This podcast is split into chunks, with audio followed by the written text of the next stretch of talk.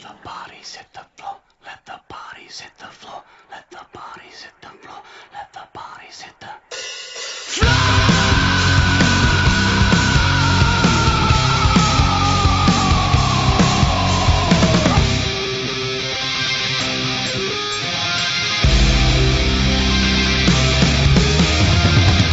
And welcome to episode 35 of the Varangian Heresy podcast. My name is Jody, uh, also known as Painting Chap in uh, some circles, but not many these days, as uh, that seems to have slipped by the wayside. But hey, it's all there still on Instagram, so you can always follow me there. And with me, as always, are my two absolutely beautiful, stunning, gorgeous, and this is why we're doing radio co-hosts. Starting with the lovely Christopher. How you doing, buddy? These new warriors are the next step in the evolution Oh, of fuck Emperor off. How are you doing, Christopher? back in your We're- hole we're then, not- that's how it's going to be tonight. have- Get back in your hole. We're not gonna have a three-hour No, seriously, how you doing, man? intro. How are you doing? How are you doing? You mm-hmm. alright? Yeah, it's Apart from off trying and to on troll. school, you know. Yeah, trolling, you know. Yeah, yeah, you know, you know. Same old, same old. And you? Yeah, I'm doing good. I'm doing good. Finally recovering after a week off of being crook, as Freddie would put it, and just being generally blah. But uh, you know, back on the crazy train as of tomorrow. So life is all good, I guess. And as I've just mentioned, the man himself, the man, the legend, the uh, the myth, the uh, criminal record we mythical don't beast. talk about. Um, he is the man, the, the the crown prince of 30k here in Sweden. He sits atop the throne. Is Mr. Freddy? How are you doing today, beautiful? Uh, I'm fucking tired. Been drinking too much this weekend. If there is such a thing. non-commissioned officer and a gentleman piece, huh? Uh, exactly. Free alcohol. Free. Uh, Oh dear God! no, I'm fine. How did I not hear about you on the news then? Oh, I don't know. I don't know. 'Cause Cover-ups. I, Cover up. I, yeah, cover up. It's a cover up. no, I'm I'm fucking. Um, no, I'm good. Stressing out as fuck for Lincoln, doing all the last bits and pieces. So just painting like a motherfucker, uh, gluing stuff like a like a super glue, literally covering my entire hands. so, for everybody Not- not who's a regular penis. listener, you won't be surprised by that. But this is actually for once has something to do with modelling. yeah, true. This is not foreplay. for once, it's not foreplay. For once. Yeah, no. So, but I'm good. Thanks for asking. Ah. How are you? Well, like I just said, I'm doing all right. Uh, life is life, and all that sort of stuff. And uh, I am doing the same, same, but not to the same degree as you. I'm cramming for Lincoln, and uh, generally just trying to catch up on everything. Um, hopefully, everybody who's now listening to this episode has caught up on some of our episodes that were lost to the scrap code, um, but are back thanks to the uh, the wonders of technical support, the uh, The magic of science. Mechanicum, you know, Magoses that, that sort of worked over our data banks and recovered stuff for us. Uh, so I hope you guys have enjoyed the uh, the episodes that we put out. There are some, there is a little bit more coming as we actually put out the quiz that we did on the evening as well for the MKA course, which could be a lot of fun. Um, but otherwise, yeah, I think I think we're doing all right. I think we need to get the social medias out of the way. Fuck yeah. Let me, let me do that relatively quickly. Uh, I'm going to start recording this just to make it sound better. Uh, so Facebook, come and follow us. Come and follow our, uh, give our Facebook page for the podcast a like. It's the Varangian Heresy podcast because we all have fragile egos and need the need the support. Uh, we have our podcast group, which is the Varangian Heresy podcast group, imaginatively named, but does its job. Uh, get over there, so come and have a look at all the work in progress pics that we've got going on. There'll be some pics of what we've been doing for Lincoln and generally all our hobbying and stuff. So come and take a good look at all that. Uh, Twitter, we are uh, Varangian Heresy. Email, thevarangianheresy at gmail.com. Uh, website, well, that's a, that's a work in progress, and that's going to become something new and exciting and all shiny once Lincoln's out of the way and I've had time to sit down and do it. And uh, Instagram, Varangian Heresy, or at Varangian Heresy, however you do these sorts of things. Um, and yeah, that's that's a very rushed but very succinct social media update. I don't think we need to add any more. Do you guys, as far as social No. media is concerned? It's good enough. Good enough. More social media than I I can handle.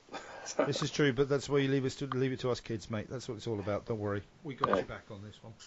Um, so that is that, and I think it's not going to be a hugely in-depth uh, intro for once, which as our normal intros run to anywhere between like 45 minutes and an hour. Because I don't think we need to go too deeply into everything, because our main topic is something that's a little bit time sensitive, but very important. So on tonight's episode, we are talking all things Lincoln, the Lincoln Heresy, Part Two, the Redux, the Mhm. redo, the, the, the next stage of the crazy. The Lin- Lincolnian Shadow War. Thank you very much. There, I was about to say there is a proper title for it, and Freddie just gave it to us. The Lincoln I was- Shadow uh, War. I was just and gonna. thank, thank you, fucking Games Workshop, for like later you coming up with Armageddon Shadow War. What fuck I? I should trademark that. You should have. That, that would have been hilarious, you know. Um, but yes, you should have, really, Freddie. You could be rolling in money from, I don't know, some sort of for Uh, my lawsuit lawsuits. No, I guess they have a better better legal team than you do, Freddy. You're saying the voices in my head aren't good enough. Uh, I'm saying that they might just argue with themselves too much before it even got to court. Um, Yeah. so true. yes, we're going to be talking all things uh, Lincolnian Shadow Wars, uh, or Lincolnian Shadow Heresy, Lincoln, Lincoln 2, which is taking place in effectively a little under seven seven calendar days from when we're recording. So Fuck yeah. uh, it's going to be Well- fucking amazeballs. To be fair, in the seven calendar calendar days, or how you wanted to put it, it it's actually over already. Well, it will have happened then, past Yeah. tense. We would have been past the tense, past the row of tents that was Lincoln, and moving on towards the Hagvarian, uh, ah, the Hagvarian event, which I can't remember Yeah. the name of. Uh, Hagvarian Betrayal? The Hagvarianing. Isn't, isn't everything? Yeah, the Hagvarian betrayal. Hey, check me out. I pulled that one out of the rabbit, didn't I? Um, no, uh, that was a bit of a Should, fail. shouldn't this really just be Lincoln to the Lincolning or something? Or Yeah, Lincoln that's what I was Order? The Lincoln, Lincoln, Lincoln 2 or Lincolnian, Lincolnia. Um, Well, Full it's Metal the- Lincoln. Well, it is Lincoln. It's Lincolnian. The Lincolnian uh, Shadow War. Lincolnian Shadow Wars. Yeah. Okay. We, we, we, we can't argue you out of this one, Freddie. Hey, I, Um, I named it. It it's that's you what linked it. it. It's yours. Don't argue. Fair enough. Yeah. You named it, and that's the problem, right? Oh, you know. No, no, So- no. Let's someone be, let's someone be has to do some fucking work. I'm gonna I'm gonna do do it like this then. So, Jody, what have you been up to? Nicely steered, Chris. Uh, what have I been up to? I have been, I've been uh, apart from hacking my lungs up quite quite regularly. Um, I have been up to crunching a ton of stuff for Lincoln. I've been working on a number of uh, terrain pieces for Freddy. I am trying to blitz through as we speak, which is why there are hobby noises tonight, ladies and gentlemen. Be warned. Um, I am blitzing through. Uh, let me see three rhinos, four rhino chassis, uh, four jet bikes, their riders, a herald, and a few turrets for said chassis as well. So I'm, I'm ploughing through a load of armour at the moment, trying to get it ready and painted um, and looking good, using the uh, techniques from the wonderful MKA Studios. And um, yeah, trying not to go into a fucking meltdown while doing it. Um, so yeah, that's what I've been doing. Um, progress is moving along. I'm making progress. I'm kind of happy with where I'm at. But um, yeah, we, we'll see how it is by the time Lincoln rolls around. I'm hoping it will be done, basically. Um, if not, I'll be rocking back and forth in a chair with paintbrush in hand on the evening of the or evening before the event, just going, "Please don't beat me, Freddy. Please don't beat me, Freddy. Please don't beat me, Freddy." Pa- paint on a train. Do it, Yeah, I'm driving, which might be a little bit more difficult. Um, remember, kids, don't paint and drive. no, it's very serious. We take we take auto safety very seriously here at, at the Ranch in Heresy. So outsource your painting while you're driving, basically. Um, so yeah, that's that's what I've been doing. What about you, Christopher? What have you been doing? School mainly. Huh? Yep. and You don't sound overly happy at all about that. well, I can. I've been painting some as well, and I'm currently actually acting as a support, so my dog can sit sit on my chest and look out the window. Okay. So she's So- happy at least. You're basically being dog furniture. Yeah, Oh, I've been that. things to be doing in life. I've been that for most of the week, given that my fiance is away.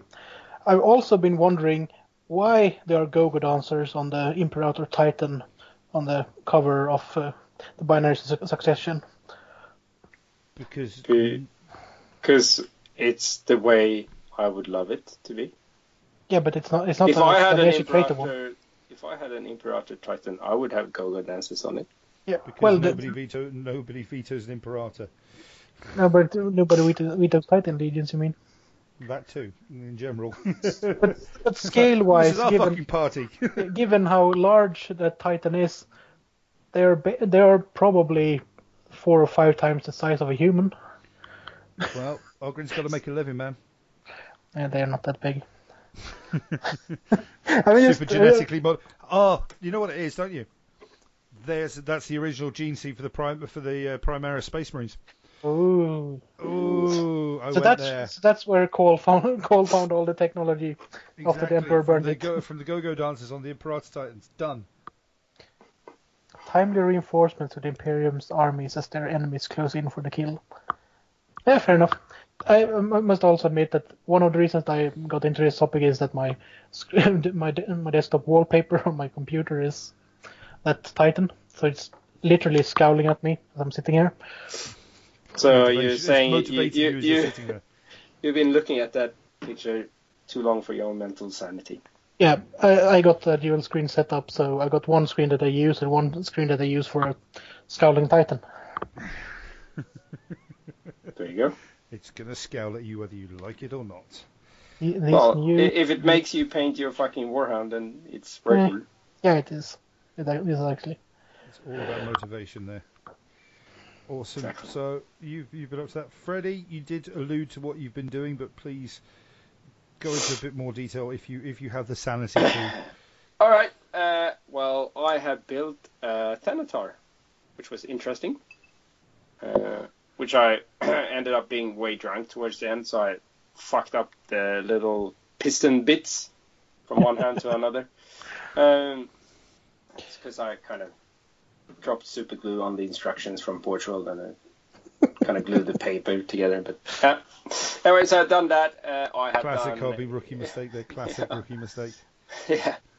I've done uh, heaps of uh, airbrushing, at least the primary colors uh, for the character series. Uh, I have um, painted a bit of them, and also I've been building terrain like a crazy person. And that's about it. I, I can't even remember what I said for Holberg Progress. I've glued like jet bikes and shit together, but I think I brought that up last time. I think you So- did, but we, It, know, it, it's all like a resin blur for me. I have no idea what's going on anymore. I'm so tired. And uh, yeah, currently I'm looking at uh, heaps of models that I need to paint. But at least they are kind of primed in their main uniform color. So that's good. Just detailing and stuff. Oh, and I, I've been uh, sort like uh, packaging the the knights for the knight raffles, trying to get them sorted out. Because you know, I'm gonna give Chris some on uh, Friday Oh, to do the prep work for uh, Stuart. yep. Yep. Awesome. It's gonna That be- is, I'm I'm, I'm currently like, I'm, I'm only so far only only because my funds are are not like super good. I'm I'm currently uh, like bathing in knights for some reason. I don't know why. like they're everywhere. Wherever I go, open a box, there's a fucking knight. So I need I need to sort them out like in proper batches. So like one for you, Jody, and then Yep. one for Stuart, and then I'll do my batch and start working on them. I've been trying a couple of different metallic schemes on on like the test models before I decided. Like I've done a, a purple metallic one. I'll I'll put up that uh, as a WIP. I was thinking about doing a purple metallic one, uh, a red metallic one, and then a green metallic one, and then I'll let um, our viewers decide which uh, metallic color schemes I should go with. Okay, so listeners, viewers, listeners, you've been upgraded to viewers now, even though we have no live feed. This is good. no, Uh, we, we'll, we'll we'll have live feed soon that's true. in, in a couple of days. F- Freddie, This Freddie got true. Freddie got his webcam channels, but you really don't Oh, want sorry. uh, links for His- those. His premium Snapchats, you mean? Yeah, His super premium Snapchats, which is just Freddie screaming, "How the fuck do you make this work for, you know, Perfection. for Yeah. seconds at a time, snaps at a time?" Yeah. just just screams of perfection and rolls of ones. Yeah, that's true. I did that heaps with Björn so, the other day. Oh, hobby progression. Does gaming count? Yes, Yeah. it very much does count. I played with uh, Bjorn. Um, You played a The- game of 30k with Bjorn, right? yeah, Okay. yeah. Just Well, I. I, I played with him, on him, with him, at him, on top Uh-huh. of things. Now, we, so we played a couple of the Lincoln games. He totally trashed me, but you know, I drank was he beer. playing his Ultramarines or was he playing Alpha? Yeah, it's fucking. No, he was playing Ultramarines. Ugh. Yeah, disgusting. Yuck. I know. Smurfs. but at least it uh, showed that the scenarios are fucking funny as fuck. So it, it was still down the the wire, but I can't. I kind of lost the game, considering um, I played Emperor's Children and I have my entire army in reserves. I, I don't run the right of war because it was just like a, a quick quick fix army, as the rest of my army is packed up, uh, ready to go for Lincoln.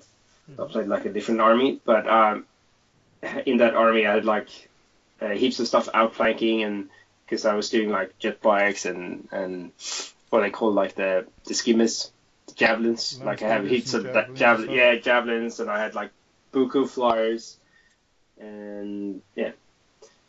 And needed to say, all my reserves arrived at turn four. so, so uh, I, We're I, coming, might, boys. We're coming. I might have faced Bjorn with like 500 points. and then when the the rest rocked up, it was like too late because it was that mission. Um, uh, like the, well, we're gonna go through the missions later on, but it's the mission where he wise like even though I had had heaps of bonuses on my Shadow War roll, I rolled a three, my, my two d6. So obviously he won that, and he decided to be the defender. Because he's like, that's all right. I'll, I'll take on his reserves as they come in because okay, he's going to get two thirds of his reserve, reserves on, but that's at least that's piecemeal. Yeah. And yeah, Then you perfected not- that one then. I, I perfected arriving late, but only only fine people arrive late to the party. You know that special ones. It's all about rocking up in your own time. Yeah, exactly. Too too busy fucking sorting out their hairdos and shit. But yeah, so that was fun. That's about it. That's all my hobby progressions.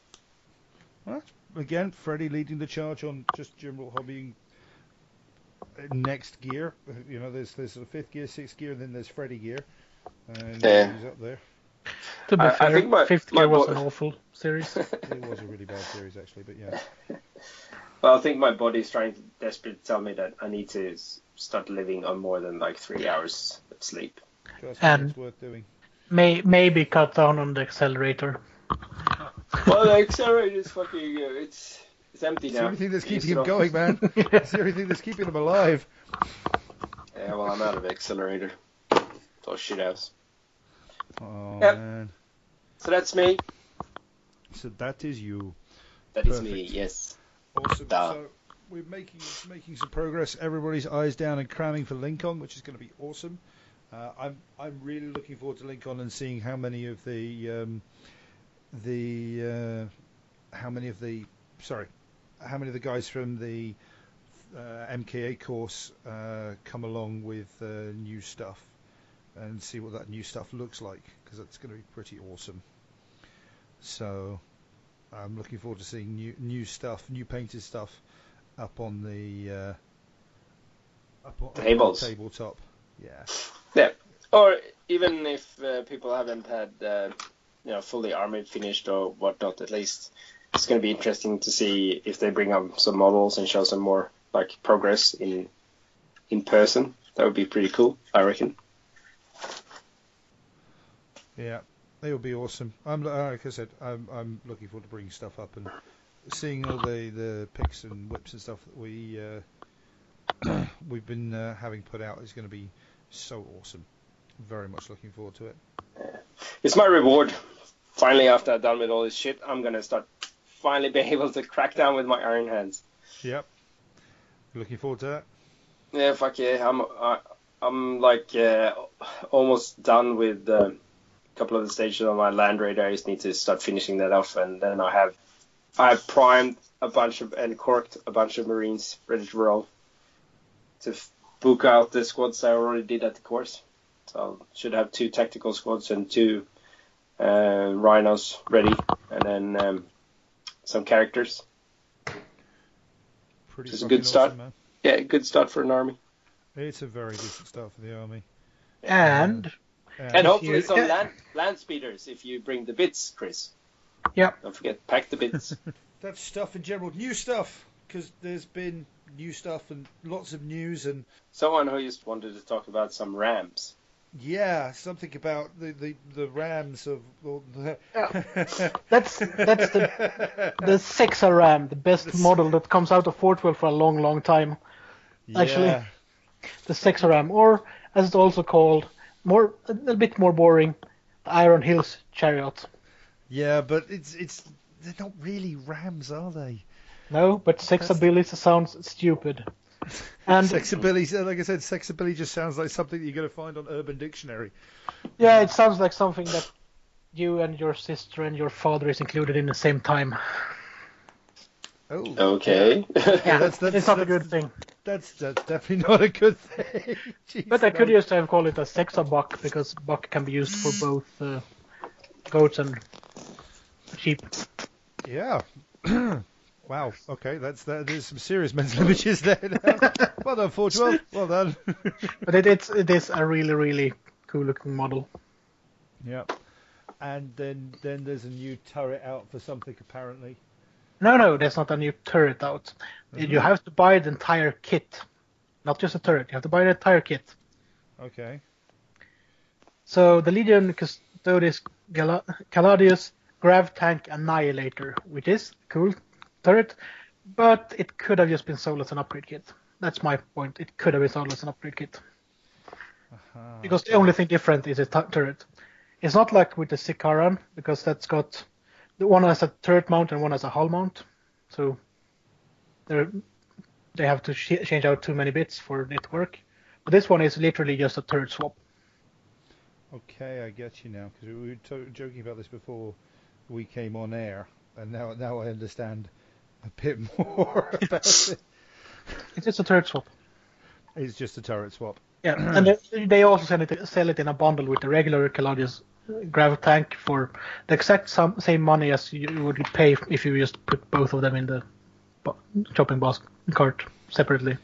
See now this, this is my this is my this, is where I think this is even slightly more of a problem, is that for me bundles usually indicate some sort of saving. Yep. They, they seem to be getting this wrong. But they're actually or not they're calling it of a going, bundle. They're calling it. They're saying that it's both. Yeah.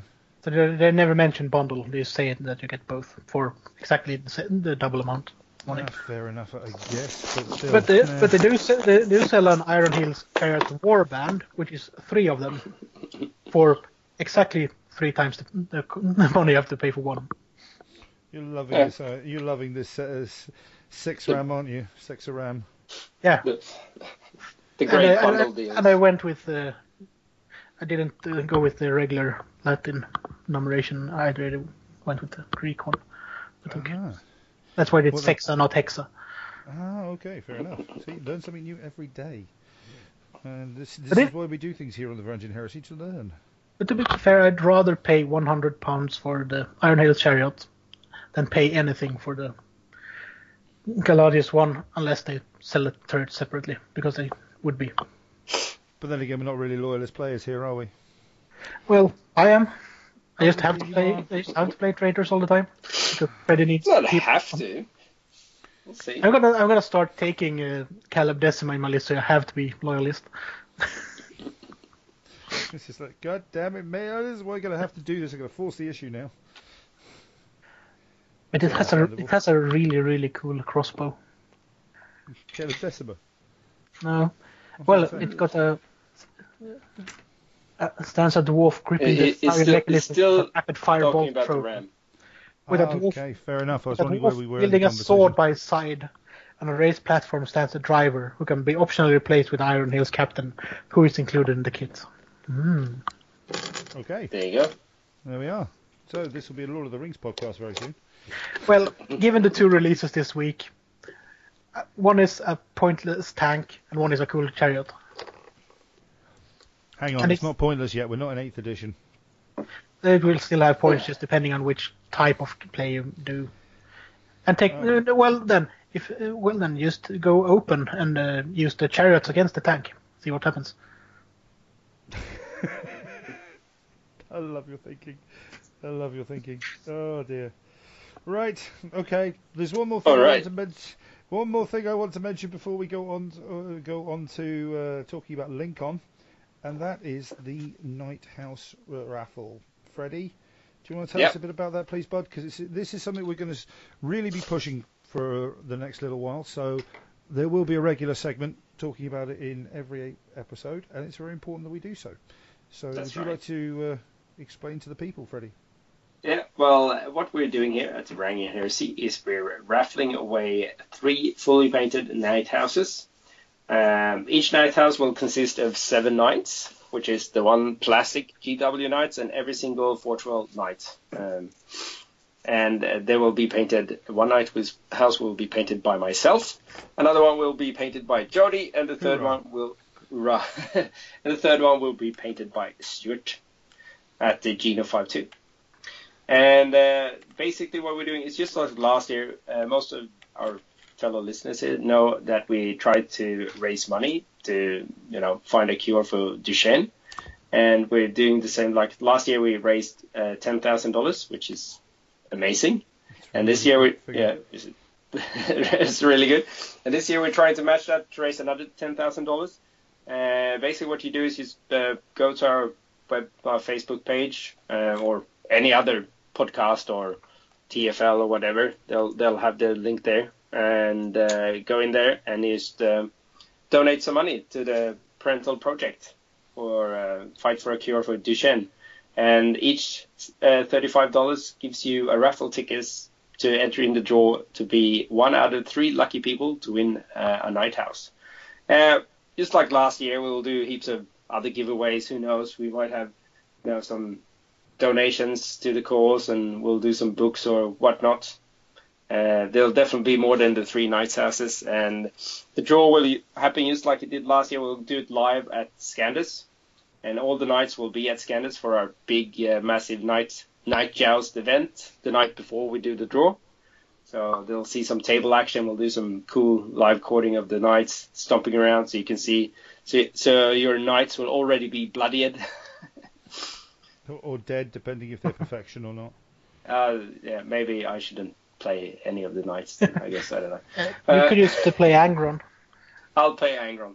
Well, there'll definitely be blood spilled then. Be throwing it right knight- knights left, right, and center. Yeah, no, but uh, seriously, um, so just go in there, check out the page, go on the link, donate 35 bucks. It's not that much. It's for a great cause. Everything goes to uh, the Parental Project Foundation, you know, to fight for a cure for Duchenne. And uh, yeah, and if you're even lucky, you'll win thousands of pounds worth of knights, you know, pro painted. well, I'm yeah, talking about myself now, not you, Jody. Fine. I was going to say, I don't count my, my stuff as pro painted, but um, at least Well, at least, can. I was uh, going to say that. I was going to say uh, that. You know, Right. Well, at least at least one of the knight house will be done by a proper uh, pro painter. Uh, the other two will just you know be done by us. uh, be, be done by by that fabulous uh, topic that Chris loves, uh, MK standard painted. So Well, that we could we could have a discussion about that as well, but uh, I sh- won't go into it on on air. no, yeah. no, but. Uh, sufficient to say they will be looking fucking good because we're going to put in a lot of love and a lot of effort into, you know, our and, and most people have seen what we paint as painters, at least Jody and I. Um, I've also seen Chris's amazing work, and he'll and Chris will help out with some building. Isn't that right, Chris? So Yep. there will be so much love going into these knights. So and it'll definitely look fabulous. Fabulous, darling. Fabulous, darling. And Yeah. we should just do a note that even though Pro in Sweden is actually an old age pensioner interest organization, it's not them who will paint the miniatures. Well, maybe we get them to do the fine detail work. You never know. Uh, yeah, This is They've got the hand, the, they've got it- the, the hand steadiness with the, Yeah. uh, with the uh, you know, With the air- filigree and stuff. Well, they can do the overspray with the airbrush to do the To be fair, it can't it can't really be worse. I'm Yeah. just kidding. It, it will be really good. It will be really Yeah. good. Yeah. So yeah, that, that's Uh, important. and- yeah, well, definitely. Like uh, right now, all of us are are busy with um, first Lincoln and then Hagvarian coming almost back to back, yeah, uh, and then but, uh, as well. and Scorpius. But and also we have a um, uh, our month for the Mm, the global Golok. campaign, the Yep. Golok campaign. But uh, we'll definitely start chucking out uh, some WIPs and stuff. I've already done some unboxing. I was I was going to compare the big laser destroyer cannons with something else, but I choose my finger, which uh, most of our listeners appreciated apparently. You just wanted uh, to give it a fair comparison. You didn't want to didn't want to break it. Yeah, like like you wouldn't see the fucking resin gun. you know? Modesty, modesty, Freddie. Yeah, it's all about modesty. Uh, anyway, and like like we said early in the intro, uh, I'm gonna.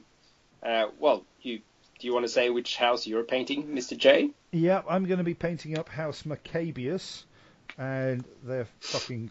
I've been reading up on their fluff and everything. If you've got Book Four Conquest, take a read because they're in there and their their stuff is fucking awesome. Um, I'm really falling Yeah. for this house already for my own knight. Fall, falling in love. falling in love, yeah, baby. Yep.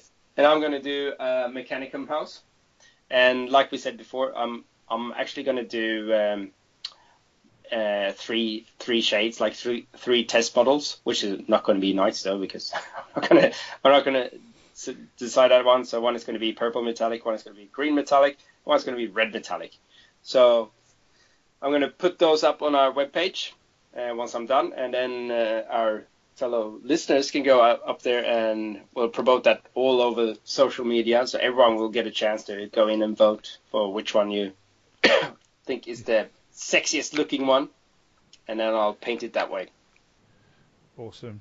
because I, I I love me like I've I've got some um, got some uh, Forge World airbrush paints and they go so nice as um, uh, like a colored metallic, like a clear coat over the metallic. Uh, it looks so good. Which reminds me, I need to get some eventually for the. I think I'm going to use those instead of the um, the normal GW airbrush reds for the uh, for your Titan. Yeah. So I think I'm going to go that way myself. So Yeah, fucking um, Angren Red, the clear one, is so good. Same with the Eidolon Clear. And I, I wish I had a car in this color, like the Eidolon Clear. My pimp machine. Give it time. So- You've got the skills now, mate. It might just take a, Yeah, well, take a little can longer hear- with your uh, with your airbrush than it would have with another type of airbrush, but you can. Yeah, I used to air, yeah, and imagine the amount of fucking Forge World paint you have to buy. I can Well- hear, I can hear Forge World, Forge World grinning as we say this right now. It's like, yes, yes, we can imagine. Oh, thank It's like we're, thousand we're, we're out of for stock it. for Eidolon Purple. Some dude in Sweden just bought everything we had. Like, I I get, reckon it wouldn't be too hard to get hold of that color outside of Forge World, but This is Yeah. true, but Forge if you World, want if you want to buy it for a lot of money for a really small bottle, well, if you read Fulgrim, you know it's it's not about getting a similar color. You have to have perfection. You have to have the exact color. yeah, and that probably just go to a color manufacturer and get them to match it Uh, instead. True. or This is true. I, This I want to is why we blend it you, Chris. You are myself with voice of fluids and You are the voice and of reason, and it saves Freddie's bank balance as well. Well, he just needs to get a car to spray it on. It's worth it. that's true. Yeah, that's true. Yes, Need to buy a new car as well. eventually. Yep. So that's uh, the knight raffle, but we'll uh, we'll bring more. Like once uh, we'll keep chatting it out and we'll keep pushing it. Uh, I'm gonna actually get once things are settling down a bit. I'll do like a proper uh, info pack and we'll do like a proper proper episode just about the knight raffle and we'll go through like different knights, and we'll have Stuart come on our show as well and do like a joint Geno five two uh, Varangian Heresy episode where we talk about sure. the knight raffle. I'll go into all those um, yeah, st- like unpleasant things about the disease and and other more I- informative ways and how the money actually works, like with the research and stuff. Like all, all we do is this is just something we've done off our own backs. Uh, obviously, I have personal reasons for wanting to find a cure for DMD, but like we we just did this off off our own backs, and um, we're we're just doing it through the through the parent project for muscular muscular muscular dys- dystrophy, and uh, like all we do is we just make sure that we raise funds for for research, and that's it. And we like all the guys from all the other podcasts and stuff. They donated nights, and we have like the Northern Heresy. I'm, I'm touching Jens's knight right now, just Okay. uh, caressing it. Oh my! It's same, it's actually semi-assembled now, so you know I can I can touch the. So it's parts so it's getting it's getting erect then. Yeah, because I'm, I'm going to paint this one. I've decided because Jens gave it to me, so I'm, I'm going to paint this knight because I semi-assembled it myself. Uh, yeah, so like in the TFL boys, they've they've donated like a lancer and stuff. So yeah, ev- everyone's chipped in. Um, so it's, it's been like uh, awesome to see that. So most most of the, the knights that we're actually going to raffle away are are donations from different podcasts and different um, you know what, what do you call it? Webcasts, podcasts, webcasts, video channels, Web, yeah, uh, we, yeah, webcasts. I think it's webcasts. The term kids use these days. Yeah, I know. I'm so behind that. uh, anyway, but we're gonna like we the, the plan is uh, not in the long distance future uh, to have a telethon like we did last time with the TFL boys. We'll also have like a proper mega episode where we'll we'll probably have a couple of guests from the different podcasts and and like how we're doing this and how we did last year. We'll probably have Cole on, the guy that uh, won the Warlord last year. Who Uh, got it? Who got it hand delivered by Freddie Yeah, and was pretty fucking stoked from what from what you were telling us. Yeah, I know. Well, I gave him a D, D template as well. I said, look, you're going to need this one, mate. Because he didn't have one. so, So he he, he will he got a template that he will use for a while at least. Well, you know, for Heresy, at least he will play it until, I don't know, whenever. May- Maybe September at the earliest. Ah, whenever, whenever. We're not going to dwell on that because if we do, we'll be here all night. Yeah. Should be all right. yeah, it'll be good. And if uh, people are wondering, I think uh, the talks about the live cast at telethon was the first or second weekend in uh, June, right? Yeah, I Something think around so. there, yeah. Uh, around the the tenth. But Yeah, but as not- soon, as soon as we like set it in stone, we're going to start promoting it all over the shop. So, Yep. not just us, the TFL boys, like all the other podcasts. You know, so it'll it'll be good. It'll be similar to last year. I'll try to be a bit more sober, but it, it got pushed back, and I've already gone through my case of beer by the time it we finally went up live. So. So, Yeah. hopefully not the reasons, we're going to make sure we time it well, is what we're saying. Yeah, exactly. yeah, No, cool. so it's good. So stay tuned. But like in the meantime, just uh, if you want more information, you can always hit us up, uh, PM, email, you know, messenger, whatever. You can either hit me personally, or you can hit through the the podcast, or you can contact any of the other podcasters, like the Eye of Horus or anyone else, the Age of Darkness. What don't just pick one of your favorite heresy related podcast and then ask them, and they'll push you in the right direction. You know, um, like I said, most of them should have that pin on their Facebook page as well. But if if you're looking for information, just do a shout out. We're active in most groups, and most groups know about the raffle and everything. It will definitely put you put you where you need to go to get more information. yeah. I, I have uh, just one thought here. Uh, there was some t- talk about uh, Cole never getting his Titan, wasn't there? Oh yeah, that's right. But that's not true.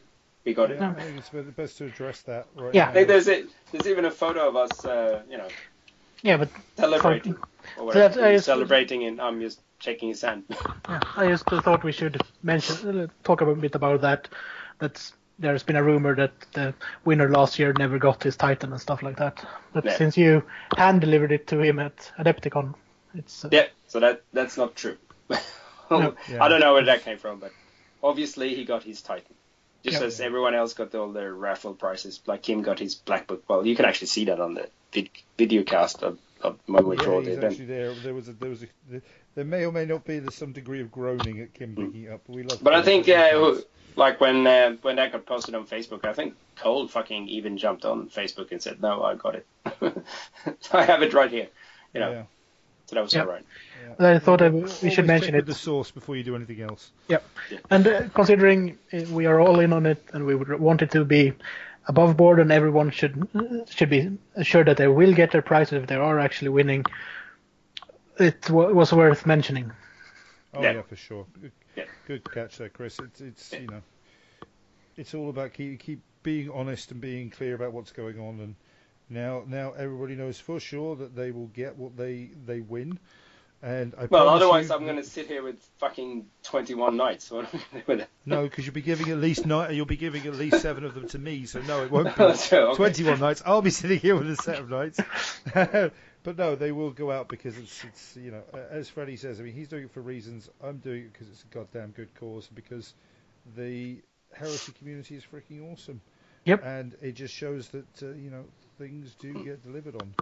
Um, and it's really important that we do that. And good catch on that one, Chris. That was that. We just want to get that cleared up. So uh, yeah. And we should also just when we are mentioning things, the money that are collected in the raffle, they are not set aside to first pay for the knights. All of that money goes to charity, and the knights are paid for separately That's right. or or donated. Well, we yeah donate.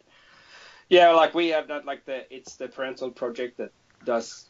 It's through them. Like you can go into their webpage. Uh, if you go to where you donate, you can go in there. and You can actually even go and see see the different researches that they're they're funding uh, right now, like for for different um, uh, medications or treatments and stuff for for muscular dystrophy.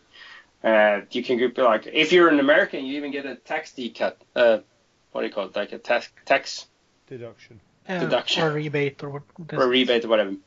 Not like that would never happen in Sweden. though.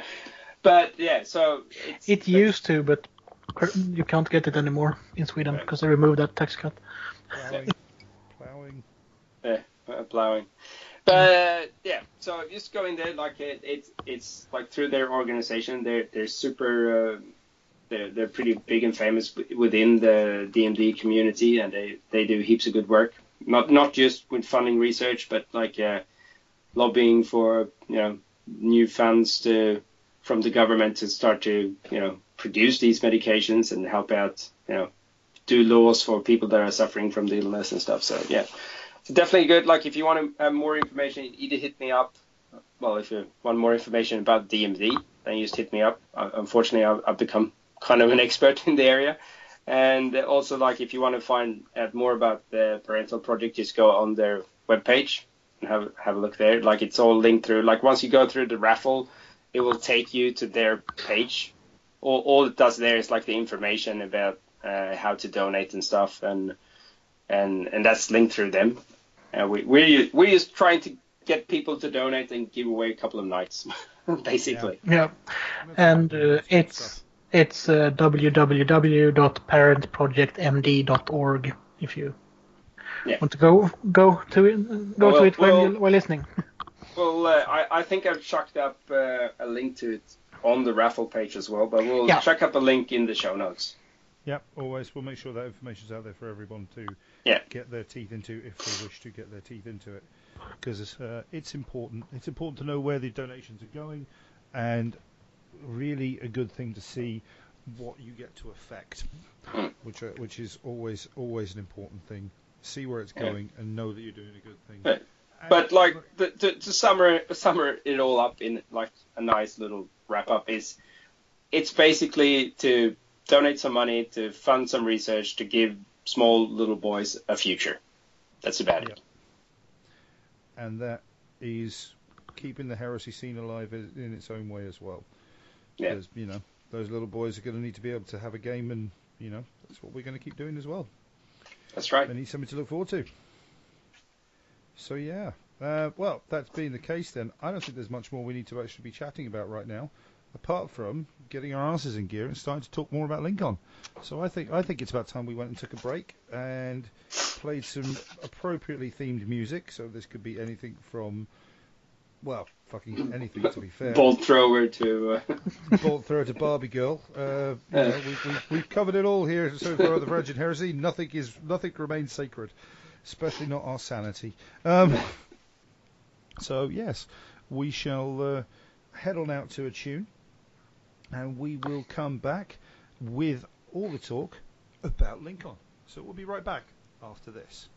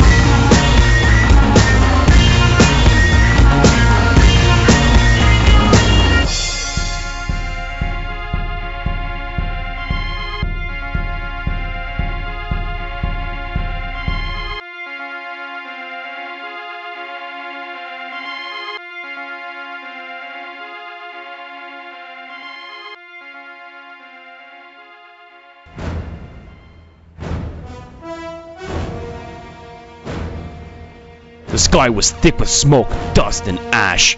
Bolter fire could still be heard in the distance, but compared with the sounds from the last months of fighting, it was almost like a silent calm had beset the planet.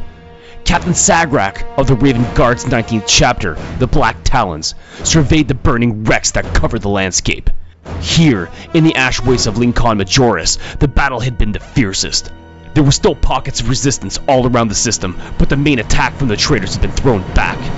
Sakrak knew, however, that it would be many years until the system would be completely purged from the forces of the War Master, and already reports about sabotage and ambushes were flooding into the Imperial Command Center.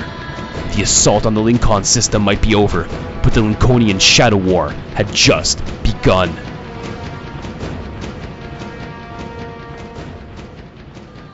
And we're back. And I, I blame Christopher for the last choice on that song. Uh, great choice of Kasabian, but don't watch the video. It'll fuck with your mind. Unless you enjoy that sort of stuff, then watch the video because it's fucking hilarious. Um, so we have our prime topic for tonight, the pri- uh, primary goal for the evening, which is to enlighten you all, especially those people taking part. exactly. For, for all of you that Yeah, can't all, read all the those who are attending, to invite, uh, awaken you to what is Lincoln, the Lincolnian Shadow Wars. So I think there's, there's three clear stages of this we're going to go through. We're going to talk about the background in itself. We're going to talk about the scenarios, and we're going to talk about the characters that put, Freddy's put together. And through all of that, we're going to look at and how that all sort of pulls together. So, Freddie, I think it's probably only fair to say, give give us a short background on Well- Lincoln itself, the the actual uh, actual nuts and bolts Lincoln, uh, and then the sort of gaming from there. Oh, you mean the actual convention? I think I think Mhm. how it got started with heresy. Let's let's start. Let's just keep it to heresy for now. All right, all right, no worries. Uh, well, Lincoln is uh, uh, run. Well, we only ran it last year. That was the first time. It's probably the first heresy event that I ever ran, and boy, has it grown from there. but yeah. So- Whoops. so, so basically, it was a it was a massive success. I think we had just shy about 30 players, and um, last year we were running is the I, I actually had table specific missions, so each table was tailored for a mission. Uh, in the end, the loyalist actually won that event, unfortunately. Ooh. Boo-hoo. But they didn't win by it was a really like it all came down to that last game, uh, which which was two two versus two, where uh, Horus ended up being shish kebab by a knight. So Boo. it was very them- yeah boo again. It was very thematic, but it, it ended up like the the loyalists taking it home with just a few points, which gave me so, kind of spun off uh, for my new idea for what's going to happen the year after. And what happened is, uh, you know, a couple of great books came out, and some, something that drew my attention was uh, the Shadow War, Shadow War missions that came out uh, in book six. Correct me if I'm wrong, right? I do Yeah, book so. six, Ret- Ret- Retribution. I do believe book Uh, six is the book you're talking about. Yes. Yeah, because I've al- already thought that the next year we were going to do something different, and I kind of I was already looking at that amazing uh, book, which is uh, book four.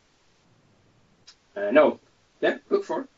Uh, and I was looking a little bit about raiders and CD5 missions and stuff. But one, once I saw the Shadow War missions, I thought that like fuck yeah, that's exactly the, the thing I want to do.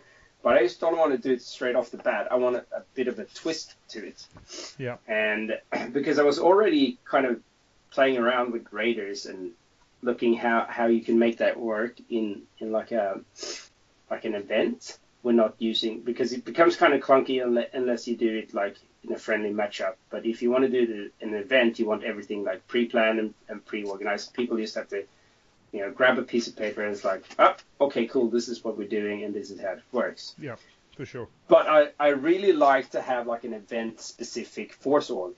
And if you read the background between the, the Shadow War missions and how it's like a small elite kind of, you know, dirty dozen force taking on another dirty dozen force, and I thought like, fuck the the Raiders attack org will work perfectly for this. And then I, I play tested it a couple of times doing like uh, stock standard Shadow War missions with the Raider force Orgs, and and it worked like it was really good and it became really fast paced kind of you know that type of ga- game that really looked like a shadow war mission would have been Yeah. like with like epic small fights with semi Very elite units kind or- of thing. yeah yeah fast or or elite units Yeah. and uh, and that's just how it started and then after that uh, I kind of I had a couple of ideas because I did, I just didn't want to run the, the stock standard Shadow War missions. I wanted to do a little bit of a twist to it, and and it still needed something fun. And that's when I came up with the idea that let's do an an homage to Second Ed because I was I think I was drinking with a couple of mates or uh, or if I was chatting with uh, JP on Facebook or whatever, and and this and we somehow we brought up the old strategy cards from Second Ed Oh, they're the like- classic fun. the class yeah class like because he he was had, had some rage about virus outbreak and shit. And i thought like what the fuck? That would be fucking gold to have that in in 30k to add, add that little, little bit of extra you know fucking tongue-in-cheek thematic easy easy sort of stuff to do so what i did i redid all the old strategy cards from second ed into seventh ed horus heresy edition and then uh, I sent them off to the printer, and I did like um enough text for all players for Lincoln. And you've actually you've actually had a chance to play test those, haven't you? Slightly. We, yeah, no, we, I playtest like after I did all the cards up, I obviously ran them through heaps of playtesting just to see that none of the like some of the cards are more powerful than other ones, but that just happens. But none of them are like totally game breakers, but they're definitely really fun. And like you can just ask uh, JP and I who played with the cards, and Ryan played with the cards, and Sean played with the cards, and so like we we we went like on the all nighters at Adepticon. We uh, we went through the pack of cards and played with them during our missions, like the podcast battles, and also I played them back here in Sweden heaps of times. And um, uh, last was now with Bjorn, who had the cards, and the fucking bastard had a card that fucked me over, but I had a card that kind of counter fucked him, and but in the end, because I rolled perfection, then it didn't really matter. But Fucked you know, it was really fun. You That's see, how like, we do "Ah, it here." Here's my card, and like fuck you, and I was like, oh, well, here's my card, fuck you. Yeah, but it, it's really fun, and, and, it, it just it adds an extra level to the game that you know makes it more, you know, it, it makes it more fun actually. Like it, it's just like, oh fuck, you have that card, and you kind of laugh and you know, It really have adds to another the beer theme. and, like, it adds to the narrative, doesn't it? yeah, yeah, because because the cards becomes kind of a story.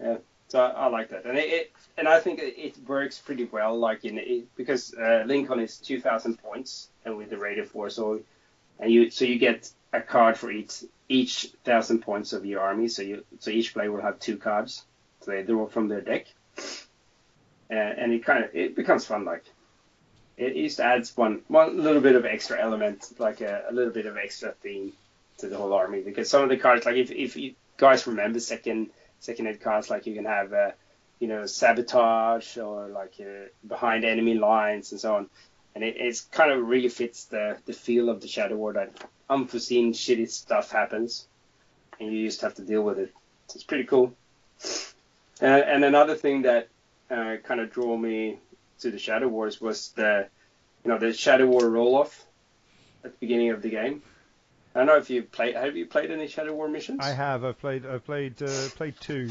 and being Iron Warriors, meh. You know. Yeah, well, you're, Whatever. You're a constant negative anyway. Yeah. you know, But no, but it, it's kind of fun because it, it could really, you could e- really try to play to it, which I did last time. But it doesn't matter how many fucking pluses you have if you're all like Snake Eyes or a three like I did on two d six. Perfection. Uh, perfection.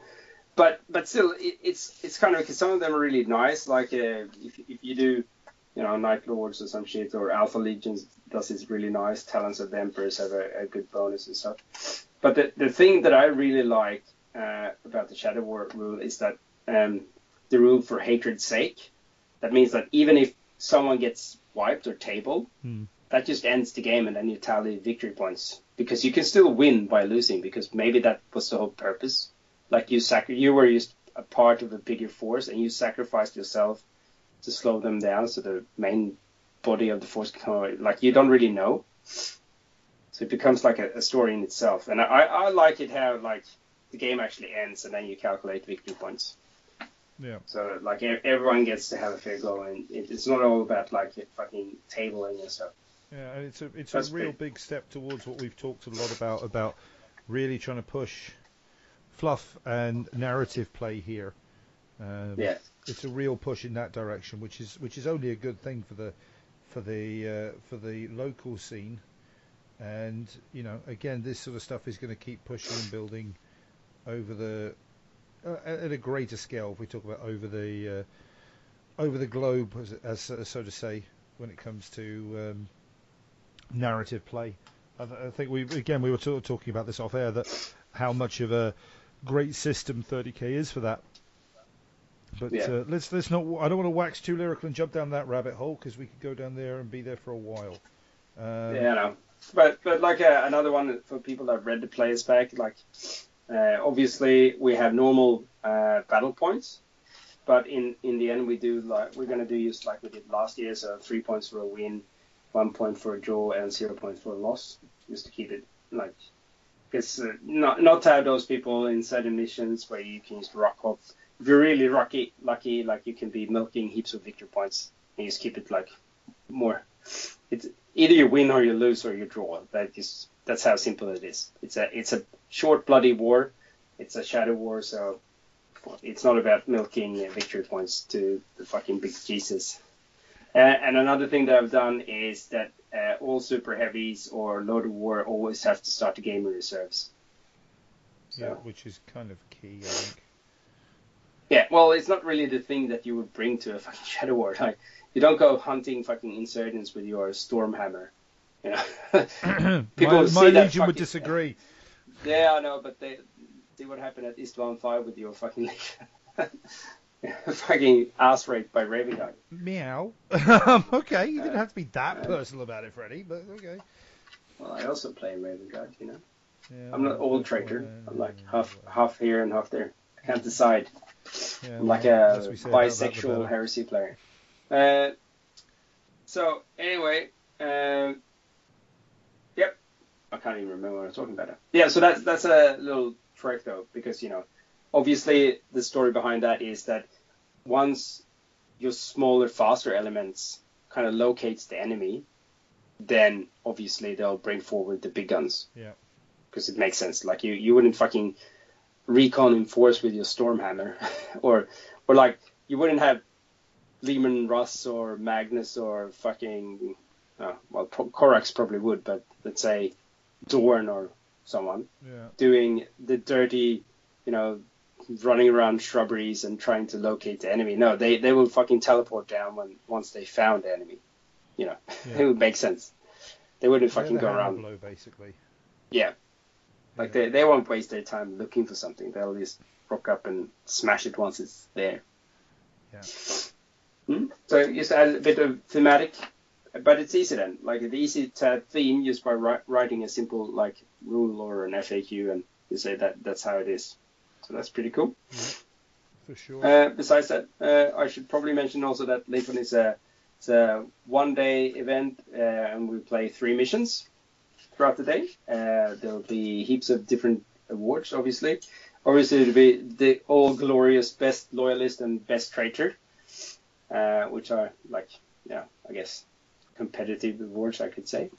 Uh, but there's then then there's all the important awards, which are best painted, best sport, and then we like we're going to do something totally different uh, this year. We'll also have uh, player's choice, best loyalist, best traitor, and that's uh, going to be like all the players go can go around and have a look at and everyone's army, and it doesn't matter if it's the best painted one or not. It's just the most fluffy army they think because you can see an army and like, oh, I really like this army, yeah. but maybe he, he's not like a super pro painter but you really love the way that the army's built or the theme behind it and how how you look at it like you look at this army and it, it just screams you know i don't know tagma Taghmata or the reductor Yeah. You know, it, it well, feels this the army fluff. yeah. It feels the feels the yeah yeah. so people are going to be able to vote you know around like which, which are the traitor army they think is the themiest and fluffiest and, and you know all around really super heresy army and and that's just a general feel it doesn't it, like if you combine painting and building and everything together it's kind of like an overall if, if you're mixing best sport best painted best fluff best uh, It's a hobby Army award, field. effectively, isn't it? yeah, it's a hobby hobby award basically. And so we're going to do that for the traitor and for the loyalists. And just uh, like like they they might be uh, a cursed one award this year as well, but I'm keeping that on the down low, and we'll see what's what's going to happen. There'll definitely be surprises, just like last year. I was going to say, as long as there's not a, Oh, a not- I'm not perfection gonna- award, I'm not otherwise you'd be winning it all the time. Yeah, that's true. No, but I won't give give any spoilers, but you know, we, we all here at the Varangian Heresy, we always try to overdo ourselves Yeah, every single time. It's all about outdoing yourself and doing it, delivering a little bit more. Yeah, that's right. So that that's the general spiel about it. Uh, obviously, it's taking place in the Lincoln system, which is uh, you can go in there at OS30k. If you go to OS30k and search up the Lincoln system, you'll see the fluff behind all the planets, what happened with the system. There's also a little spiel, you know, that ties up the last event we had and how it kind of spilled into the Shadow War. Uh, you'll there be missions like the table specific missions from last year is still there. You can still download them and play them if you want. Uh, this year's missions are going to be there as well. Uh, they're already there, so if you want to look them. Yep. Uh, and uh, you know you, you can see what you can go in there and log and do battle reports just like we did last year. This year, we- however, we're not doing the whole battle report. Um, um, what do you call it? Competition because we're saving that for the Golok Yeah. when I, we do our Golok month. It's important we save cool stuff like that for different things each year, so it's not uh, it's not almost a, a given. Yeah. Yeah. for sure. So that's that's sort of Yeah. a general overview of Um, sorry, excuse me. That's a general overview of Lincoln and a, a little bit more in detail, I guess, of, of what it is. But let's talk about the gaming. So let's talk about the game mechanics. So it's 2,000 points, Raider Force Yep. Org, and I know uh, this is just a, a point of interest. I know it, for when we talked about when this came out first, there was a lot of questions about why is it just a Raider? Why is it just Raider? And You've answered them already, um, yeah, I know.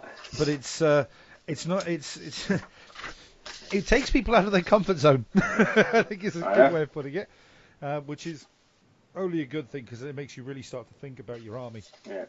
Just, just trust me when I say it makes sense, and it makes sense with the missions, and it makes the missions so much better, and and it's very fluffy.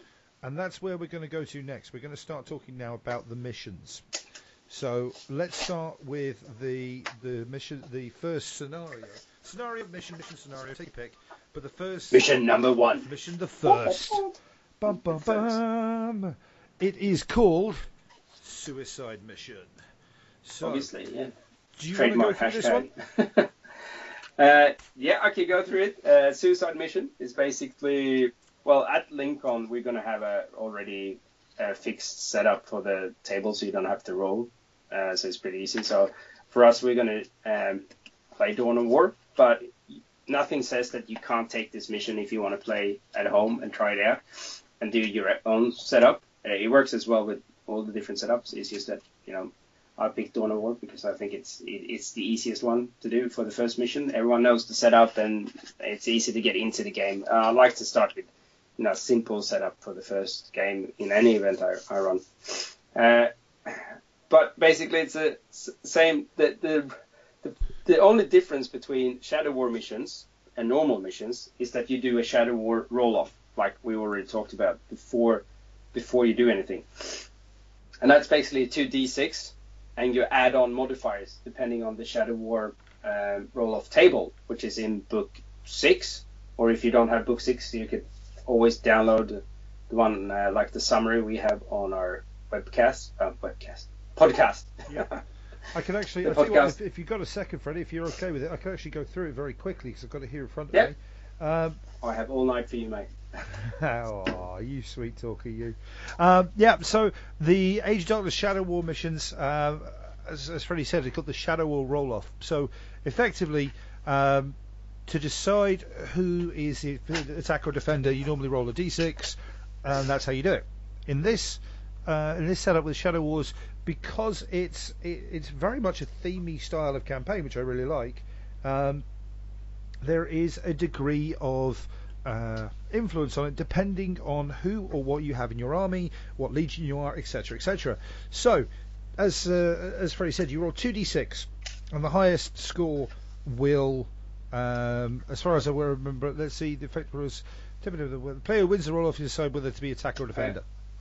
But that's the first mission. Like the Shadow War roll off Mm. uh, will affect different things for different missions. Yep.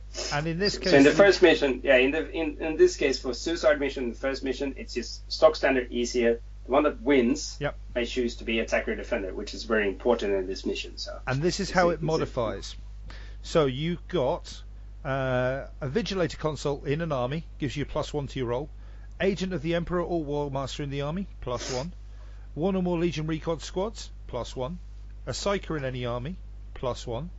Now, if one or more fortifications are in the army, it's minus two. One or more super heavy vehicle in an army, it's minus two. If your Legion Astartes Iron Warriors, you get minus one. White Scars and Space Wolves get plus one. Night Lords get plus one. World Eaters get minus one. Raven Guard get plus two. Alpha Legion get plus two. Black Shields get plus two. Imperial Militia gets minus two. Uh, Solar Auxiliary get minus one. And Talons of the Emperor get plus three. So Yeah, this and could be a everything else. As you said, for the first been- mission, like you said, yeah. it's it's it's the roll off for who goes first. But in uh, not really who goes first. It's Wow. who gets to choose. choose to who goes first. Yeah, Defender. which is yeah. nine times out of ten you're going to want to go first. Uh, uh, no, not choose to go first. Choose to be attacker defender because it, it's uh, different here than going. You'll you'll see it once I go through the mission. But just to add Everybody can tell that I've read the mission packs. It's fine. uh, obviously. uh, and uh, just for the Shadow War roll off, uh, all the other ar- armies that aren't actually specifically mentioned in the Shadow War roll off, they don't get any modifiers. So they're basically on a zero. So like Ultra Ultra Smurfs, they they neither get a neg or a plus. So they use a straight 2d6 roll off. So obviously they're not on the list because if you're not on the list, you don't have a modifier. If you're not on the list, you're not coming in. Well, you, you're coming, but you don't get. You're e- not either good or bad at this Shadow War stuff. So anyway, so in the suicide mission, whoever, so the first thing you do is, uh, well, you determine warlord traits and psychic powers and all that good gear. But then you do your Shadow War roll off, and the one that wins this, he can choose to be an attacker or defender. And the, it's kind of important in this mission because if you're a defender, you deploy, you, you pick your deployment zone, and you deploy all your stuff. The attacker then deploys their entire force, and uh, in in the other deployment zone, and the attacker has the first turn. Yeah? So it's basically just like a uh, like a normal game. But the thing is, in this mission, it's not always so good to be the attacker. It all depends on how many scoring units you have, if you're mobile or not, or what you can do. So if you're not very mobile, or if you have a specific army, it might be good for you to be the defender. So you might want to, yeah, you could build on actually having a really good Shadow War roll-off to try and tailor these scenarios to, to be in your advantage because you're more flexible then. What Freddie's basically saying is you have to think there are tactics. Yeah. Yeah, yeah, annoying stuff. So Yeah. easy when you're drunk. anyway, so the victory the primary objective of this mission is for the attacker to have scoring units in the enemy deployment zone. Deployment zone, and at the end of every game turn, that uh, the attacker has a scoring unit in the enemy deployment zone, including turn one, obviously. Uh, you they score one victory point, but the defender, on the other hand, he scores two victory points for each attacking units that they've destroyed, that is falling back at the end of the game. So it's it becomes like a massive balance game with the attacker trying to milk as many points as possible before they start losing units. So yeah, you you need to really be really fast, really mobile, and get into the like the enemy's deployment zone. Like your Raven Guard infiltrators or your drop pod list do this pretty well, but if if you're like Iron Warriors, you probably want to defend, which is good then, you know. But it, it, it also means that if, if you have a really mobile army that's fast and sneaky and has a really good shadow roll off, they can force an Iron Warriors player that has, has like a bad roll off to be the attacker. Like if you if you play it smart. so it's not like even if you are really good at attacking, it might be even better for you to be defending, if you know what I mean.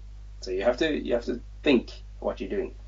Uh, besides that, there's always secondary objectives, and these are a bit different than the normal ones we have. Uh, and in this scenario, is demonstration of power, and that means that e- each enemy character killed in the challenge gives you a victory point. And then there's execution, which means that each enemy unit wiped out by sweeping advance earns you a victory point. Tasty. And besides that, it's price of failure, like always, and then reserves. So yeah, it's a, it's a fucking like I played this mission a couple of times. It's super bloody. Like even even with drop lists, I tend to like it tends to end up really bloody. It, it becomes a race between surviving and scoring points, or destroying units uh, quicker than uh, the attacker uh, starts generating points. So it is So, yeah. important to get your shit together pretty quickly. That's right. So So that's mission one. that is mission the first, suicide mission, and this is for those of you that are looking want to get a look at these missions. If you go to the Lincoln system uh, on Oz 30k, and each of the planets, so you got Lincoln Majoris, Lincoln uh, Secundus, I do believe, and then you've got Hell's Yep. Reach. Um, That's right. That's Hell's Reach is the uh, station, the orbital station. Um, if you look at, on each of those, you'll see there are mission types listed from last year, I believe, if I'm right, Freddie. And then Yep. there's the Shadow War missions themselves listed um, underneath as well. So uh, there's one mission. Yeah, it'll say, it'll, it'll say Shadow War missions, and then there'll be like a Shadow War mission. Yeah. And there's one for each planet. So Yeah, because I was going to say it was there, there are specific areas for them, so it's worth having a look at, and they they're really really fun uh, to actually go back through the old missions from last year and get back playing them as well. Uh, so Yeah. we have Suicide Mission played. Now, what is the second mission, Freddy? Uh, the second one is Hunter Hunted, and this one is a little bit special. Uh, for Lincoln, we're going to do Search and Destroy, the deployment, which is the table quarters from memory. Yep, it is. Uh, yep, and then you do all that good jazz, Warlord Trait Psychic Powers. Uh, but then it becomes a bit tricky because now you have to divide your army into two equal groups. That means, like, if you have 10 units, you'll, you'll have to have five units that start on the table and five units that are deployed in the reserves. You're basically people, uh, getting people to play Marascara. Well, basically, but with, without any of the perks. Yeah.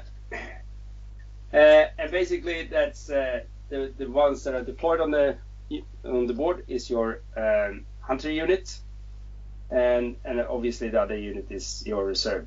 Uh, after you divided your both players have divided up your armies, then you do a Shadow War roll off, uh, like we just side, uh, discussed on the previous one.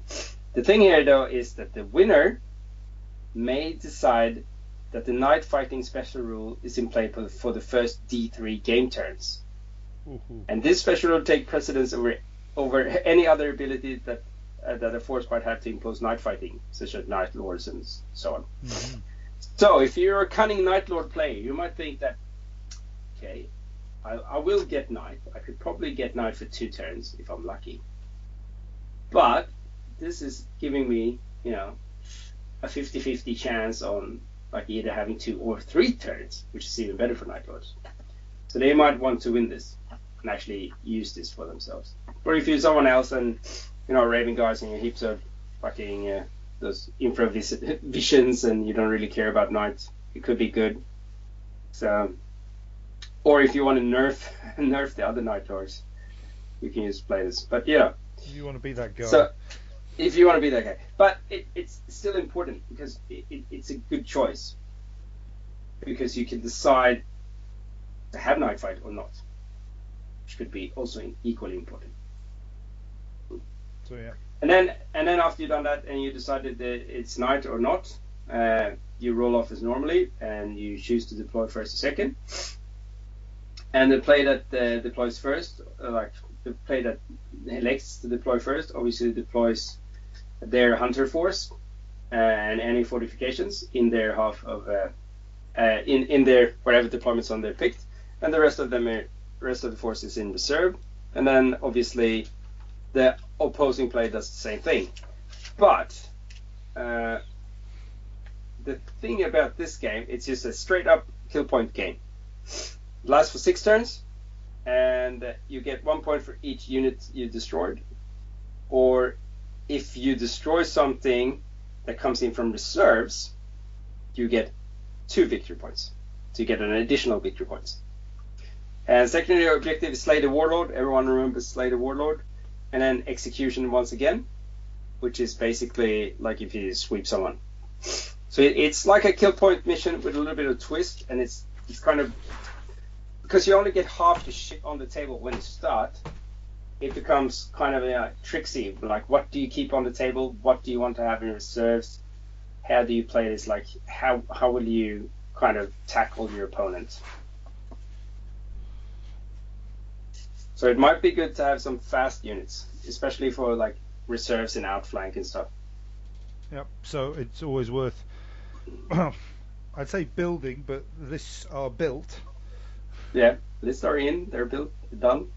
But it's always worth thinking about when you're approaching this now how you're going to play your play your list in this circ- these circumstances. For Yeah. sure. You've got me thinking basically. Yeah, but the thing is, uh, the thing that we're not uh, talking about right now is that the strategic cards that are in play, the two you get, there are also heaps of cards that affect deployment, that affect stuff that you have in reserves, that affect your opponent bringing on reserves and so on. So there's also another aspect going on, and then there's a third aspect, which is the Lincoln character series, which we haven't gone through yet, we which could also affect. Yeah, we will. We will, which will also affect the games. But anyway, uh, so that's mission number two, done and dusted. And then the third mission, which is on Hell's Reach, Yeah, which is my favorite. is your favourite. Uh And so, and so far, every, been everyone warned, that ladies has and gentlemen. actually- It's his favourite. Be and- afraid. And actually, everyone that has play tested it uh, has said that it's their favorite mission as well. Okay. yeah, So tell us about tell us about the darkened sky. Yeah, well, this one, this is like a, a, a massive mission with a twist. Basically, it's kind of simple to the one we had before. Uh, so normally you do Warlord Trait Psychic powers, then it then it uses the compulsory reserve rule, which is basically you have to divide up your army once again in equal halves, and half of them deploy, another half keeps in reserves. Okay. Uh, but the things that are in reserves, uh, so you you roll your Shadow War roll off, and whoever wins that, that player can start rolling for reserves on turn one. Sorry. Damn. So that could be kind of very important. that could be a very get- big swing swing point. Yes. Yeah. Exactly. So because the compulsory reserves means that even if you have like half your army, you put one flyer in reserves. You put, you know, obviously you have to put your super heavy in the reserve, and and so, something that no like flyers are really good because they normally have to be put in reserves. You have outflanking units that you want to have in reserves, but if you win that shadow roll off, you can actually have outflankers and flyers coming in on turn one That's huge. which is pretty good. Yeah. So it's kind of important to win that one. That is absolutely huge if you can win that one. Yeah. There's no arguments there, man. Yeah. Obviously, then it's a normal roll off, and you see who who who's attacker, who's defender, who, who deploys first, and obviously the guy that deploys first goes first, and so on. Same same stuff, same stuff. Yeah. But uh, and the game lasts for six turns. But the victory conditions are kind of important because here we're it's all about board control. So basically, if you control your own deployment zone, as in you have scoring units there and your opponent doesn't have any scoring or contesting units, you get two victory points. If you have no ma- no man's land and and uh, this is a vanguard strike deployment, which I should probably have mentioned in the beginning. uh, so obviously it's that big line in like the 24 inches kind of near like the slant in between the deployments. Yeah. So if you control that one, uh, you get five victory points. If you control your enemy deployment zones, you get seven victory points. So it's definitely really important to try and at least control some sort of because these are your main victory points. Besides that, there's secondary objective, which are Slay the Warlord Execution, which is once again, you know, sweeping advance. If you sweep advance someone, you get an additional victory points. And Last Man Standing, which is if you have the, the greatest number of surviving units at the end of the game, you get an extra victory point. But something else is going on. So we, once in your in the middle of this battle, debris and shit from the previous Lincoln, like the mega Lincoln War, is raining down from the sky, like you know, old battleships and shit. Pieces raining down from the the sky. orbital Yeah. bombardment. yeah, well, it's not really an orbital bombardment. Um, so at the beginning of every shooting phase, the player whose turn it, it is plays a marker anywhere on the table and scatter it 3d6. So basically, do a normal scatter die, uh, 3d6. Once placed, these markers remain in play for the duration of the game. Any units or vehicle, friend or foe, whoever ends their movement phase within 6 inches of a marker suffers the following effects Within six inches. all within six inches of the markers. All non-vehicles units' toughness, movements, and strength are neg one, as they're engulfed in a cloud of lethal, lethal radiation. All vehicles have their armor value reduced by one. All units that start their game turn within six inches of a marker must do a dangerous terrain test. Ouch. Yep. So you can see that six turns. What's your math? That's 12 markers. That's a very, very be a lot of dangerous, fucking. dangerous It's gonna be a lot of fucking radi- radiation going on, and we actually we we play tested a, a version of this at Adepticon, and fuck, it was one of the funniest scenarios I've ever done. It was retarded. There was so much radiation going on at the end. It was just insane. Like wherever you went, you were basically leg one toughness, or like you had armored 13 Spartans that you, you know, yeah, it was terrible. But it was so much fun. We just laughed our asses off all the time. Like people was falling over dangerous terrain, terrain testing everywhere, hardly moving. Uh, that was good. How did you Good make it through with the amount of perfection you were rolling? Uh, yeah, I did. Who said I did? Okay, okay, just hoping you had, you know, trying to, trying to Yeah. have a positive thought for the t- for the, for the side here. Apparently Well, not. actually, the, the we, we tried different. Like the the one we did at the Adepticon was much harsher. You had to do like a toughness t- test, uh, like uh, the first thing that happened when when the market land and stuff. But the amount of ones I rolled, that was pretty safe with the toughness test. That's one of the good things. Exactly. Yeah. So that's the last mission. that is the last mission, and that is Yeah. So we we're going out in a cloud of radiation. Basically. we're going out as the sky falls on our heads. Yeah. Okay. now it's just like, hmm, bunkers seem like a really good idea right about now, just to hide in. But uh, Yeah, but it also means that you won't get any turn ones because you're already neg one and a bunker in neg two. oh yeah, yeah, for I know. sure. I mean, there's no, there's no expectations Super of. Uh, heavy and neg one. Trust me, no expectations of uh, turn, a decent turn one ever in this game for me. As far as I'm concerned, I'm not expecting anything on turn one. Um, Yeah. Well, you could it, like if you really want to want to do this, what you do is you you have your uh, iron iron warriors. You get a fortification. You grab uh, like a Malcador, and then you have militia allies. then you're- neg seven. so I there had, a, go. I, had afraid, I of no turn one. Fuck that, I can do this. yeah, fuck it. Bring me Like, your I turn one, always- bitches. So, so two dice average should be zero. Yep. So everyone should always beat you. That's well, beat the turn one at least. yeah, Although- that's great. Good planning. Yep. But sorry, sorry. Uh, but if everyone thought that you know strategy cards, crazy missions, weird force orgs and shit, man, like is that out of the box or what?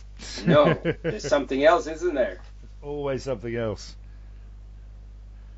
Always something what else, Freddy. Yeah. So we have, you know, just as the hor- like Forge World have, have their character series. We at the Varangian Heresy have our own character series. So we have done the link. Much better. Yeah, we can do much better. So we have the Lincolnian character series. So in the background fluff and what's going on at Lincoln, obviously it's been like last Lincoln was major push by the traders, attacking the planet, like the entire system, all out assault. Obviously they got beaten back. There's heaps of uh, wars still going on, heaps of uh, shadow war rolling around because all the trader forces hasn't they haven't been expunged from the system because it was just a narrow victory. Uh, and but embroiled in this massive scale of war fighting, there's still little people running around because obviously there's been forces from the Mechanicum, from the militia, from like Solar Auxilia, from There's people of All kinds of persons of, parts of- interest. I think is a good way of putting it. persons of interest. Yeah. So for people remembering the good old days of Necromunda, uh, remember how it used to be like Kal Jerico and all, Oh. like there was heaps of like the Redeemer and Mad Donna and Yeah. Oh, Mad Donna. yeah. Uh, so there's heaps of people running around doing questionable stuff on the surface of the Lincoln Prime. Prime? Lincoln Primus? Prime? Ah, Jesus, my my own Primor Prime Primoris. Primaris? Lincoln Majoris. My own. Well, Lincoln Prime. Yeah. The first one or the second one? The first, I all of them. All of them. All of them. God But- damn it. so anyway, so the heaps of characters running around there doing character stuff. So, what do these characters do? You might ask. Well, what they do is uh, before a game, these characters will be placed on uh, different tables. So, well, there there will be um, how many are they? There one, two, three, four. Yeah, there are ten. I think it's ten or twelve uh, different uh, characters, and they'll be placed random around on the tables, and they'll have some rules, and they will affect the game as well, because they will give the guy that, like, either it's a traitor that controls the character, or it's a loyalist controlling character. All that is random, randomized, as before each round we'll divide out the characters on the tables, and they'll have their own ag- agendas, obviously, because you know they're, they're not really part of the army, but they can actually give your army victory points, or they can lose your army victory points, In depending on how it goes. yeah, so you never know. Uh, so sometimes they'll actually like do some benefits for your army. They'll have like some buffing rules, or in other cases they'll they'll do something like detrimental to your army, or or just make you damn you have to babysit this high official dude. Damn it, why did I get stuck with this lousy job? But you know, so they, they will just add another bit of extra flavor. You know, Leman Russ comes down like fuck, I'm, I'm I need to kill the last remnants of this this traitor stronghold. Perturabo hiding here in the bunker, and suddenly like a bureaucrat comes down from Terra and like you'll have to babysit me, and Leman Russ gets sad. with his wet leopard growl. yeah, exactly. Yeah. So anyway, I don't know, Mr. J. Do you want to go through just um, a couple of characters? Yeah, let's I'll go through. Let's Add start, on the ones. That, let's start off with my favourite, one, one of my two favourites, which happens to be the first one released, which is uh, Imperial Iterator Drevoy Krug. Krug. Krug. Krug. Sorry. And I love this guy. I think he's brilliant. Um, just basically because you've gone with what looks like the, the model that you've actually gone with um, for this guy. I'm trying to find the picture of him. Um, which one? He's He- the. he- is, is made of metal. I can add. Yeah, they're, they're all metal. I mean, he's just he's just a beast. he's not. There's no, but don't mistake me. There's nothing like super combaty about him. He's not a he's not a fighter. Uh, flak armor, must cross a plasma pistol because that's what you need. Refractor field, you know, good things. Well, you, you need because most of the time you shoot yourself with it. This is true, uh, but I do love his little rules. I mean, veteran of war. I mean, being an iterator, they'll have seen they'll have seen their fair share of war zones, and he comes up with a, a re-roll once per game of a single die. That makes sense. You know, you got the you you're uh, somebody who's been in the field a bit. You, it makes a bit of sense for you to have a bit of luck. Um, but as a senior iterator, uh, such as uh, as you've written, such as the skill and uh, uh, prescience uh, Krug has on the battlefield, that as long as he is alive, all units of the controlling player have as a minus one modification on any leadership test dice roll they have to make. However, should he be removed as a casualty, the controlling player will now have to have a plus one on any leadership dice rolls for the remainder of the game. Further, should he be killed, um, the opposing player scores three victory points at the end of the game. If he's alive at the end of the game, the controlling player scores one victory point. So you're basically stacking stacking the odds that this guy's going to get targeted with a nice juicy bounty of three VPs on him. But he's Yeah. really he's a nice little buff for the army. Yeah, well, if you're a militia, he's really good. Yeah. Because otherwise, it's like it's really hard to get good leadership for a militia. But you know, his bread and butter is to make propaganda. so he should be pretty good at motivating people. It's what he does. It, it, it's kind of what he does. It's, it's his it's, it's his job, It's his so to speak.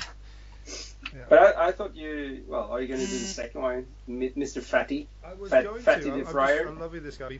There's there's a huge huge list of these guys. Uh, let's go let's go to the next one. Up, up, up, up. If I can find him in my list. Uh, the second dramatic uh, persona dramatica or dramatic persona. Um, let's have a look. I'm loading him up now. and this What? is the Imperial Prospector Ikaram Vols. Vlos, Vols. Don't know how you- Yeah. Vols. This Oh, this no, we is need he is this. my second This is favorite. Chris. He's my second favourite because he he, he's a he's a character. I mean, not just a character character, but he's a character. Um, he has, he's got a couple of rules that I really love, which is he only looks after himself and is not above letting somebody accidentally take a bullet for him. He can automatically elect to automatically pass lookout sir dice rolls he may want to take. so he's good at preserving his own skin.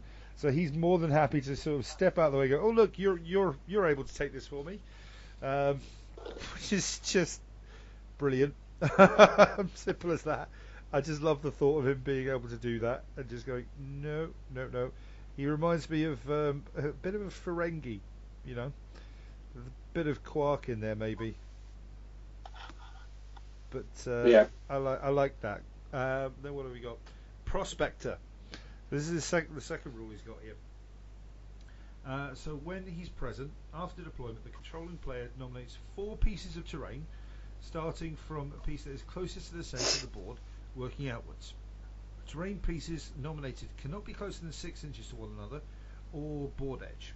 So kind of like objectives. So you place Yep. a token on each terrain piece. Uh, once he ends his movement in a nominated terrain piece, remove the token and roll a d6 on the table below. And the result of this is the number of VPs um, he is now worth to the controlling player if he survives the game. Note, yes, this could be negative amounts of VPs for the controlling player if his loyalties are only to himself. Repeat each time he ends up uh, ends his movement in a terrain piece that still has a token on it until all the tokens have been removed, tallying up the victory point generated each time. If he is removed during the game for any reason, the total accumulated VPs are awarded to the opponent.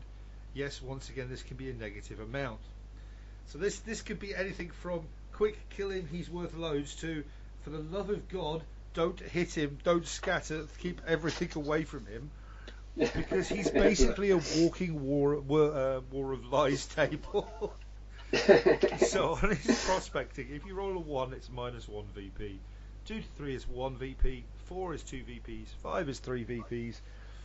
And then six is minus D three victory points.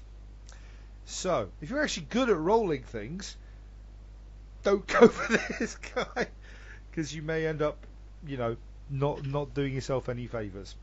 But um, yeah, this is going to be one you seriously, seriously have to keep an eye on to try and work out whether or not you actually want to touch him or not, or if you just want to let him be. Because yeah, he, he's a, he's a walking landmine, um, and I love him. Uh, he is my second favourite. Well, he's yeah, actually I'd say he's probably my favourite. Um, and then I like the iterator because I just love those those types of characters. I- I've always loved the iterators in the stories. I know they're not not a lot of people's favourites, but I've always loved them, and I just generally like the uh, the the prospector. I think he's fucking brilliant. So yes, those are my favourites. So um, he's going to be absolute blast.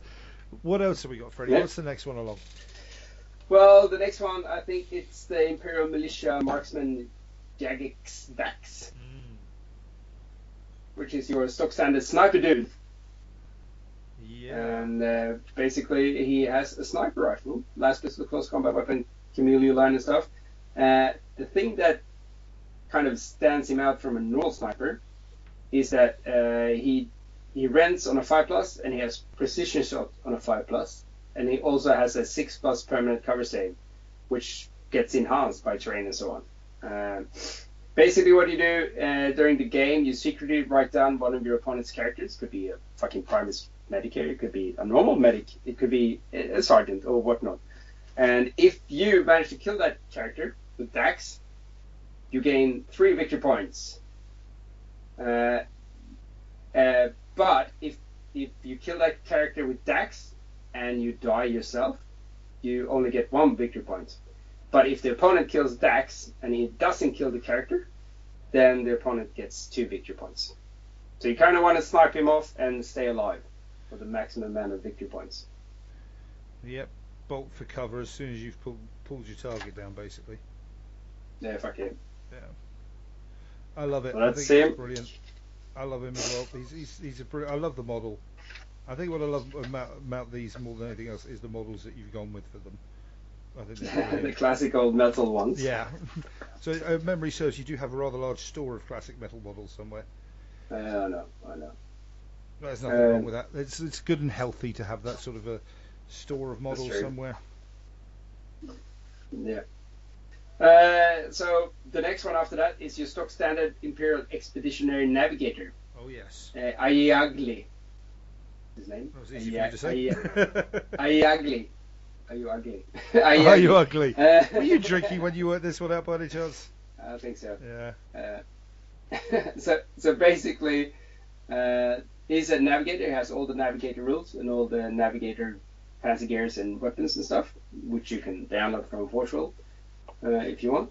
Uh, the only difference is with this guy, he's desperate to get off planet. He really needs to go to fleet because you know the navigator guilds and houses. There's heaps of infighting. He needs to know what the fuck is going on with the heresy. What what is his family doing? What is his bloodline picking and stuff? Uh, so what you do is uh, after deployment, you have to place an underground teleportation facility at the center of the table, and then you roll to scatter. It's a normal 2d6 scatter die, and see where it ends up. That is, the aim of the game now is to get Are you ugly? I'm ugly. Are you ugly? Uh, to that entrance. So if you if the controlling player, the one that has the navigators, start the game, turn with Ugly Ugly touching the entrance, Ugly Ugly is removed and you score five victory points. If Ugly Ugly is still on the table, uh, the, the player that destroyed most units score two victory points. If Aggie Ugly is removed as a casualty, the opposing player scores one victory point. So yeah.